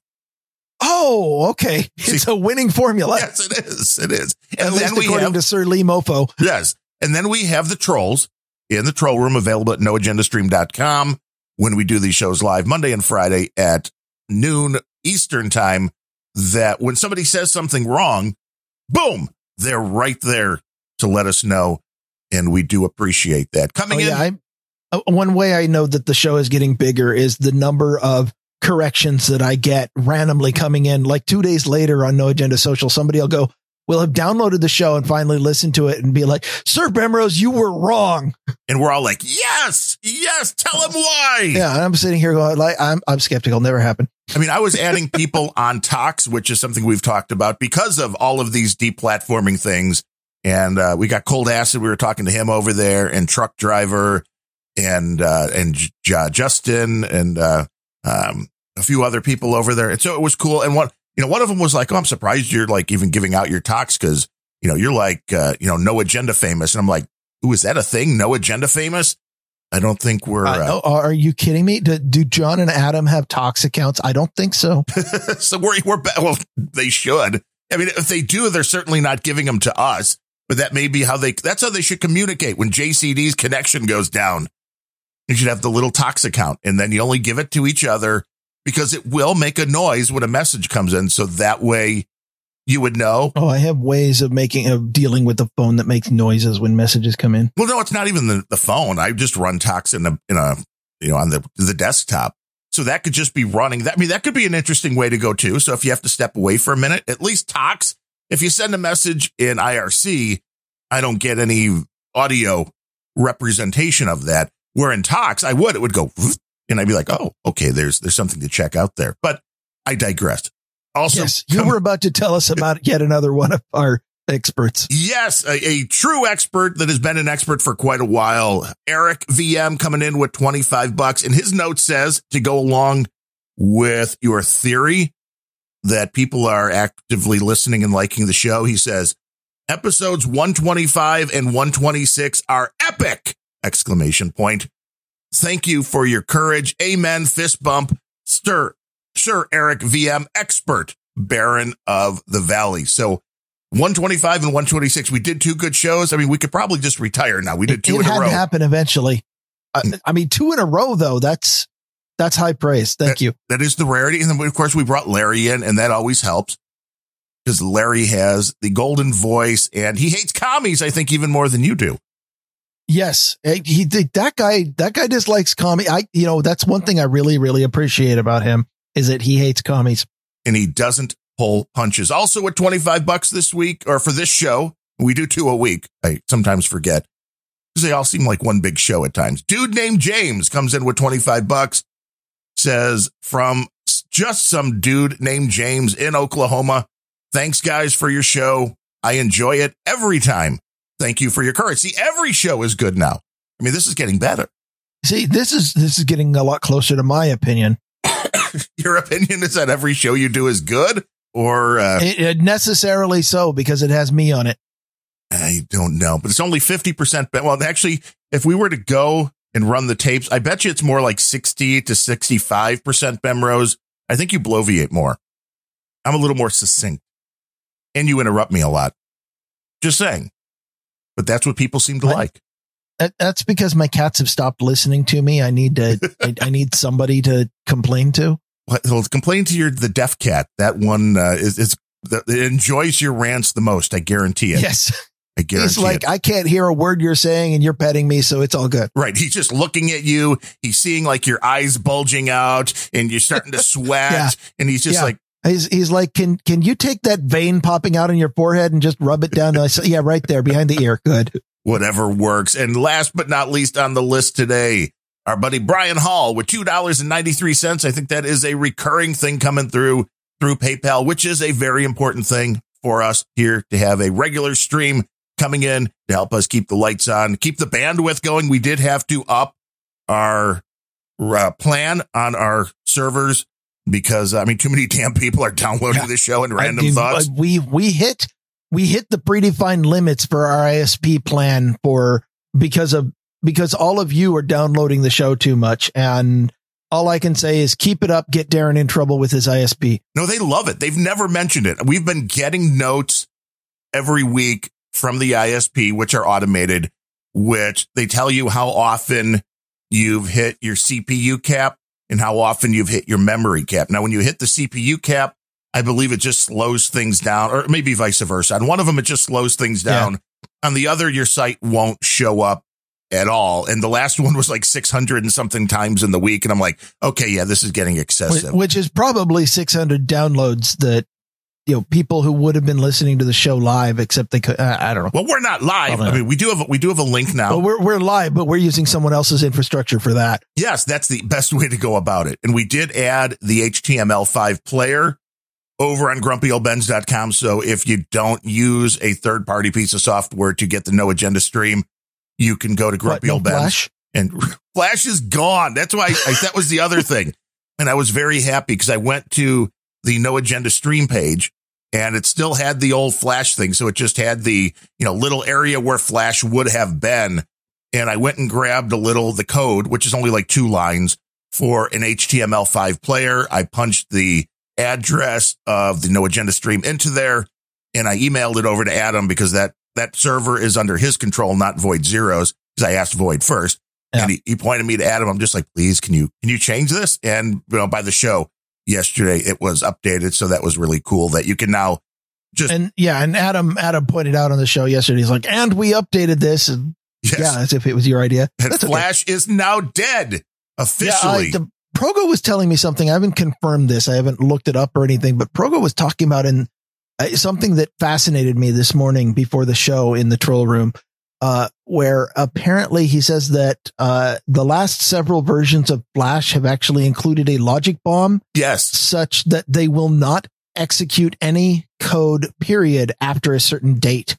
Well, and it certainly won't install because that's what J C D said. He tried to reinstall one and it wouldn't even install. So, you know, it's phoning home during the install.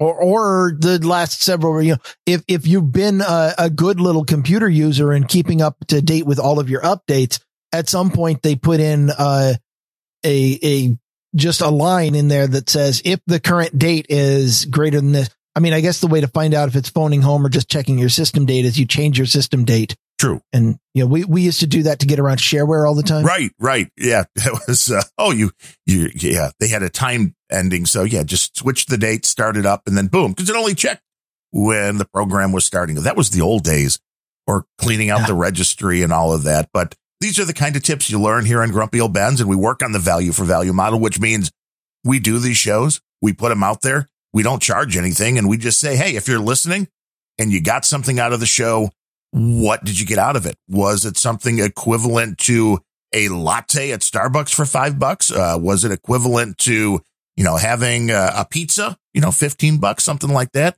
Was it, uh, do we save you? You know, did you did you save data that would otherwise have disappeared? I mean, you might have had a Bitcoin fortune that you would have lost if not for us. And then uh, just send us half your Bitcoin fortune. That would be that would be a good vig, I think, on that. Don't but, be greedy. I'd settle for thirty percent. That's OK. That's fair. But you go over to grumpy old benz dot com. You can click the donate button. That'll take you to PayPal. That's a one time donation, or you can set up a monthly donation from them. You can go to patreon.com slash grumpy old benz if you want to do a recurring donation there. We don't do extra content. It's just for if you're in that ecosystem, it makes it nice and easy. On grumpy old benz dot com, you can also find the Q R code or our Bitcoin address in text form if you want to do the Bitcoin thing. And you can find the P O box address to send us something directly via snail mail. And if your bank does auto bill pay, it's a great way to set up a recurring donation or a one-time donation where we don't have to pay any fees. You don't have to pay any fees. And it just plain works. But we appreciate all of the experts that come in to help us keep the show going. It is greatly appreciated. As we've mentioned before, you know, we're pushing for this. I mean, they they questioned on the No Agenda program yesterday what I do. I mean, they said I was a magnificent, great person. Adam Curry then tooted that I was beloved by all, but they were wondering if I had a day job. It's like, podcaster. I mean, come on. Yeah. You guys are podcasters. I'm a podcaster. And and even even at the yes, yes, you are. Even at the very end of the show, when uh, uh, Adam reads off the, you know, what show is next on the stream, he's like, oh, it's podcasting two point oh. It's thanks, Darren. I'm like, fuck you. I'm the one who put it. Uh, anyway, but I put you, that you episode are the one who went out to Darren, or you are the one who went out to Adam and said, uh, you know, because I, podcasting two point oh was not running on the stream. And the reason it wasn't running on the stream was when it first came out, I asked Adam, I said, do you want me to put this on the stream? And he said, no, it doesn't seem really related. Now, I probably should have followed up and said, you know, a couple episodes later, like, is this still not something that you want to push out on the stream? But I didn't. I, I let inertia take its place. And you went out and asked him, like, hey, do you think that podcasting two point oh should be on the stream? And he said, yes. So it went on the stream. Yes. And, and he now, said that, that he just didn't want it released early and that he just he understood it was just a misunderstanding. I did let him know that if he didn't know this yet about you, Ryan Bemrose, you can be quite literal. So you have to be very clear when you have that programmer's thing at heart, which is like, you know, hey, this is a brand new episode. OK, it's on a week early. So if I say, hey, do you want this to run on the stream? And you're like, no, well, you should let you know that. But wait, you know, in a week. Yes. Then then. Yes. But you did your if then else system.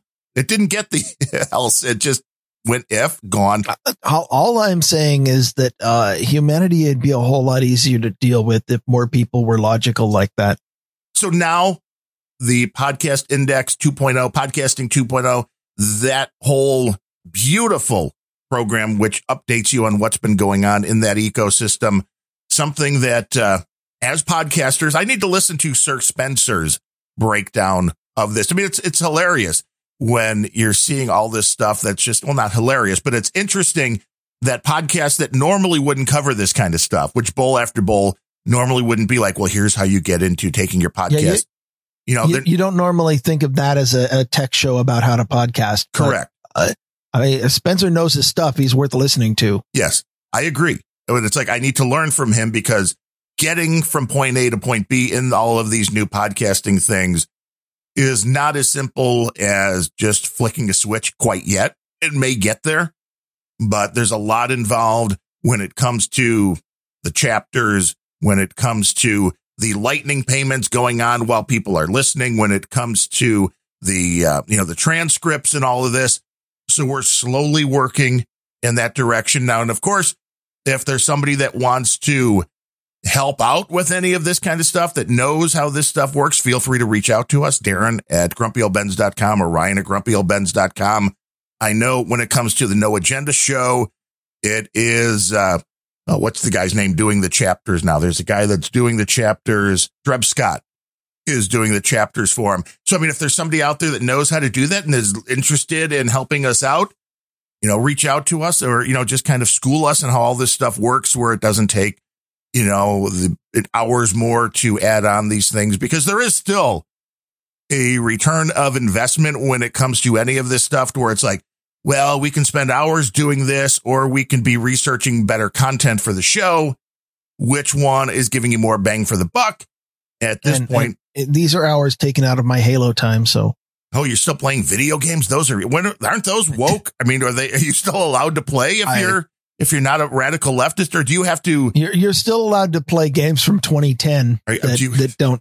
Do you have to pretend in the online community that you're a social justice warrior? Like, oh, Trump sucks. Actually. Actually, the trick for me was I abandoned all online communities a long time ago. And, and, you know, I was a mega gamer when the Xbox three sixty was a big thing. Uh, and then uh, I moved the, the three sixty moved away and I moved over to some P C games. And then I realized that I, I, I don't have as much time for that sort of thing. So, um, I became a casual, and that might be all I should say about that. Unless you want to listen to my, My brand new video game show, which I'm not announcing with Bemlet. Are you a casual or a casualty? Sometimes both. Oh, that would be a great podcast title for you. The Casual Casualty. There you go. That that's patent pending right there. Yeah. So that is that's your show. I mean, I know you were talking about doing a show with your brother, Tony, A K A Bemlet. Is it going to be about video games, or just like you two playing video games and you're going to record that? I'm not announcing anything at all right now. Because it sounds like you may get yourself into a Sir Matthew situation or what? um, I, I can neither confirm nor deny. Ah, Sir Matthew, where are you? You promised us on New Year's Day, episode four of Maps with Matt, and it is now January fifteenth. No joy, no joy. But I digress. Do we have any other stories for today? We are at the two hour uh, mark. We are at the two hour mark. Um, I've got the, the, uh, we told you so with regards to the N S A, uh, advisory on, uh, using third party D N S. Oh yes. But I think third party that, D N S is evil. You, you sent me that one. I think it's a little deep. We might want to push it off till next week, but the only way we can do that is under the condition that somebody reminds us to actually cover it next week, because I have been accused of teasing too many things that we never get back to. Well, you are one hell of a tease. Um, the other one, which I like a lot more, is, uh, have you heard of a, an I S P called Your T one Wi-Fi in Priest River, Idaho? I have not. Why they, would I hear about said, said well, I P? Well, the reason you would hear about it, you wouldn't, because it's just a local, uh, uh, Wi-Fi only, like it's, it's the, you know, they have a big ass tower on top of a hill, because Northern Idaho is all mountains. They, they have a big tower on top of a hill that broadcasts as far as possible. And it's funny, their coverage map is all full of gaps and holes and stuff, which don't make any sense until you realize that that's all the shadow of mountains. Um, but they will beam your internet to you. Um, it's just a local thing. They, uh, uh, they, they, their site, I, I looked at their site, their site at the very bottom says copyright two thousand eight. And it actually looks like it came out of nineteen ninety-eight. It's, nice. I mean, I'm, I'm surprised there wasn't anything with the blink tag on that. But, it's all GeoCities um, like there. Yeah, it is very it's it's that style. Uh, the quote on the website: we solved the problem for slow dial up and c- satellite. Get away from them today. So they are offering, you know, in, in the rural parts of Northern Idaho and and also Northeast Washington state. Um, they are offering an alternative to satellite internet or dial up. Those are. Um, so they're not, they're not exactly broadband, and, and their price list, uh, one megabit for thirty-five dollars a month, or their top tier is fifteen megabit Woo. Or one hundred fifty a month. Ouch. Um, that, that's, that's rural Wi-Fi. That is the reason I'm still in a city, is because I need my internet, even though I need to get the hell out of a city. Anyways, all of that, uh, what really made them hit the news recently is, uh, that they were virtue signaling. they came out and uh, said uh, the company has been fielding calls from customers asking that the service not display sites on the internet that censor other people, and they don't want their children to be able to access them. So uh, your T one Wi-Fi took the step of blocking Facebook and Twitter. Yes. Does that make uh, people happy? Said, said, there are too many people that have called for us to do one customer at a time, so we will be blocking Facebook and Twitter and any other website that may be censoring. Um, I'm not saying this is right, uh, it, but it's hilarious to be see it coming the other direction. Uh, they are, they're good. You know, they say, let's see, they also say, our company does not believe a website or social networking site has the authority to censor what you see and post and hide information from you, which is exactly what they're doing. So right. Hypocrisy. It says, uh, they don't have the authority to censor what you see, post and hide information from you, stop you from seeing what your friends and family are posting. This is why, with the amount of concerns, we've made this decision to block these two websites from being accessed from our network. So the reason that they are censoring Facebook and Twitter is because Facebook and Twitter are censoring other people. And points for style. Yes. Because obviously, but censoring you've become the thing you you you've become the thing that you sought out to destroy. Well, you're censoring things. They may be leftists, because we all know they leftists think more racism helps racism. Uh, maybe uh, you know, Northern Idaho, it might be Blue Douche. If this was in April, I would say it could be an April Fool's joke. But uh, I, it, so it uh, initially, when they first made the announcement, it was opt out after a lot of pressure. Um, From customers, uh, but also from local news stations, et cetera, people who were, oh my God, you're censoring. How dare you not follow the narrative of the left? You racist assholes, you know, that sort of thing. Um, they have actually changed it. So now you opt in, which makes it kind of not a policy at all. Um, but you are allowed, if you have this as your I S P, to call up and opt in to, I want Facebook and Twitter blocked from at my I S P. You can do so, this yourself, folks. Uh, end result doesn't really change much because, I mean, it, here's a hint. You don't have to have your I S P block Facebook and Twitter if you don't want to go to Facebook and Twitter, because there's this really easy workaround. If you don't want to go to Facebook and Twitter, then don't go to Facebook and Twitter. Yeah, but what if you want to block your kids or your wife? Then that's that's trickier. Well, that's what capital or corporal punishment is for. Not capital. don't, don't discipline your kids with capital punishment. I'm not recommending that.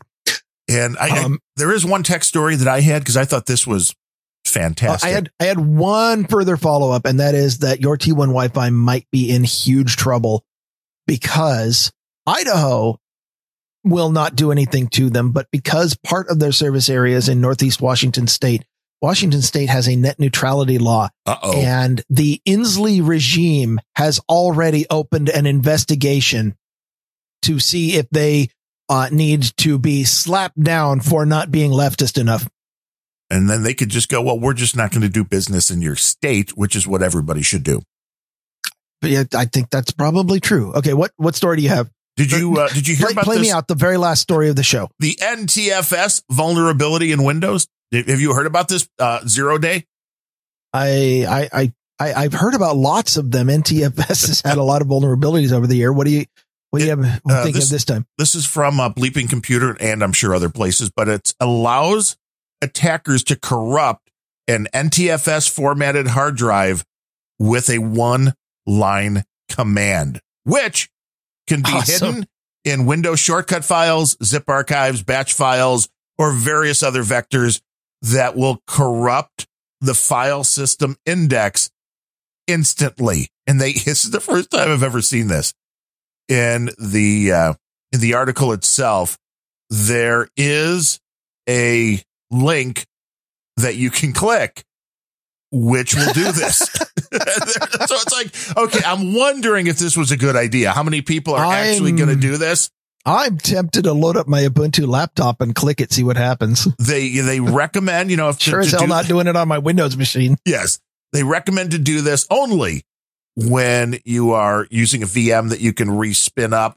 But the command that corrupts the drive is this. It is the, so if you're at the command line, you do C D, so change directory, C colon backslash colon dollar sign I three zero colon dollar sign bitmap.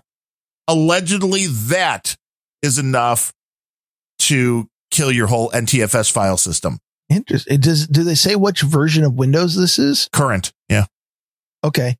Because um, that is uh that is a kernel path, and I'm wondering which service you know, th- those get created when when some team at Windows needs an implementation detail, and the the dollar sign as the first character means that it's hidden from all directory commands and can only be seen if you use the kernel version of the commands to act to do the full listing. Um, so some team at, at Windows decided that in, in probably for some kind of system maintenance, they need to make uh, a hidden volume or a directory that is on volumes that does something.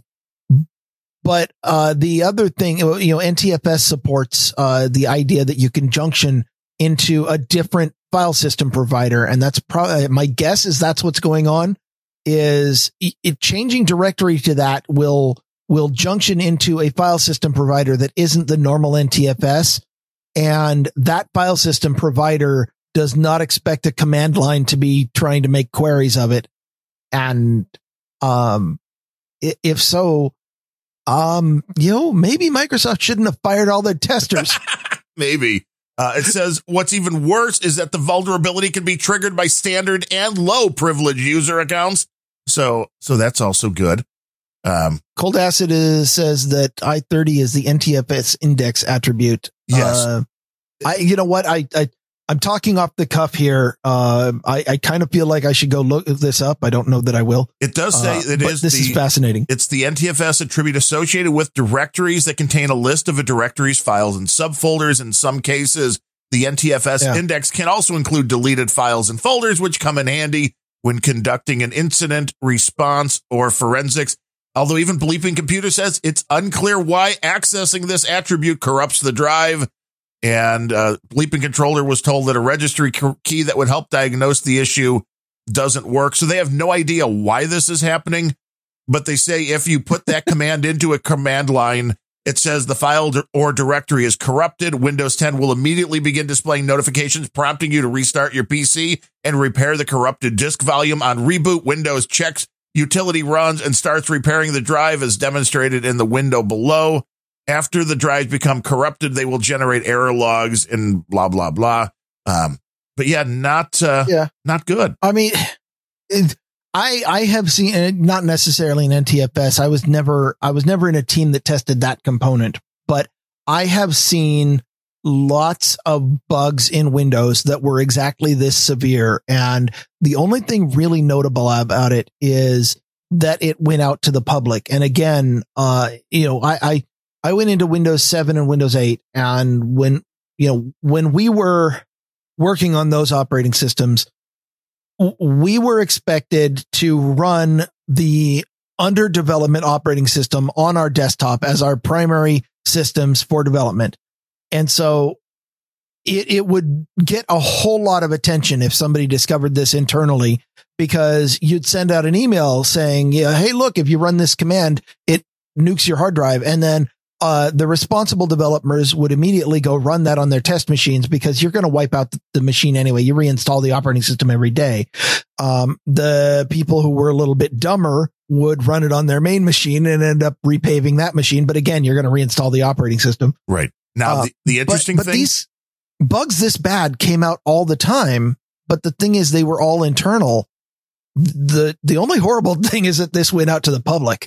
Right. And one striking finding that Bleeping Computer has, they said they shared this with the security researcher, or that shared with them, was that a specially crafted Windows shortcut file that had the icon location set to C one thirty's, you know, bitmap. Oh, geez. Yep. Would also trigger the vulnerability, even if the user never attempted to open the file.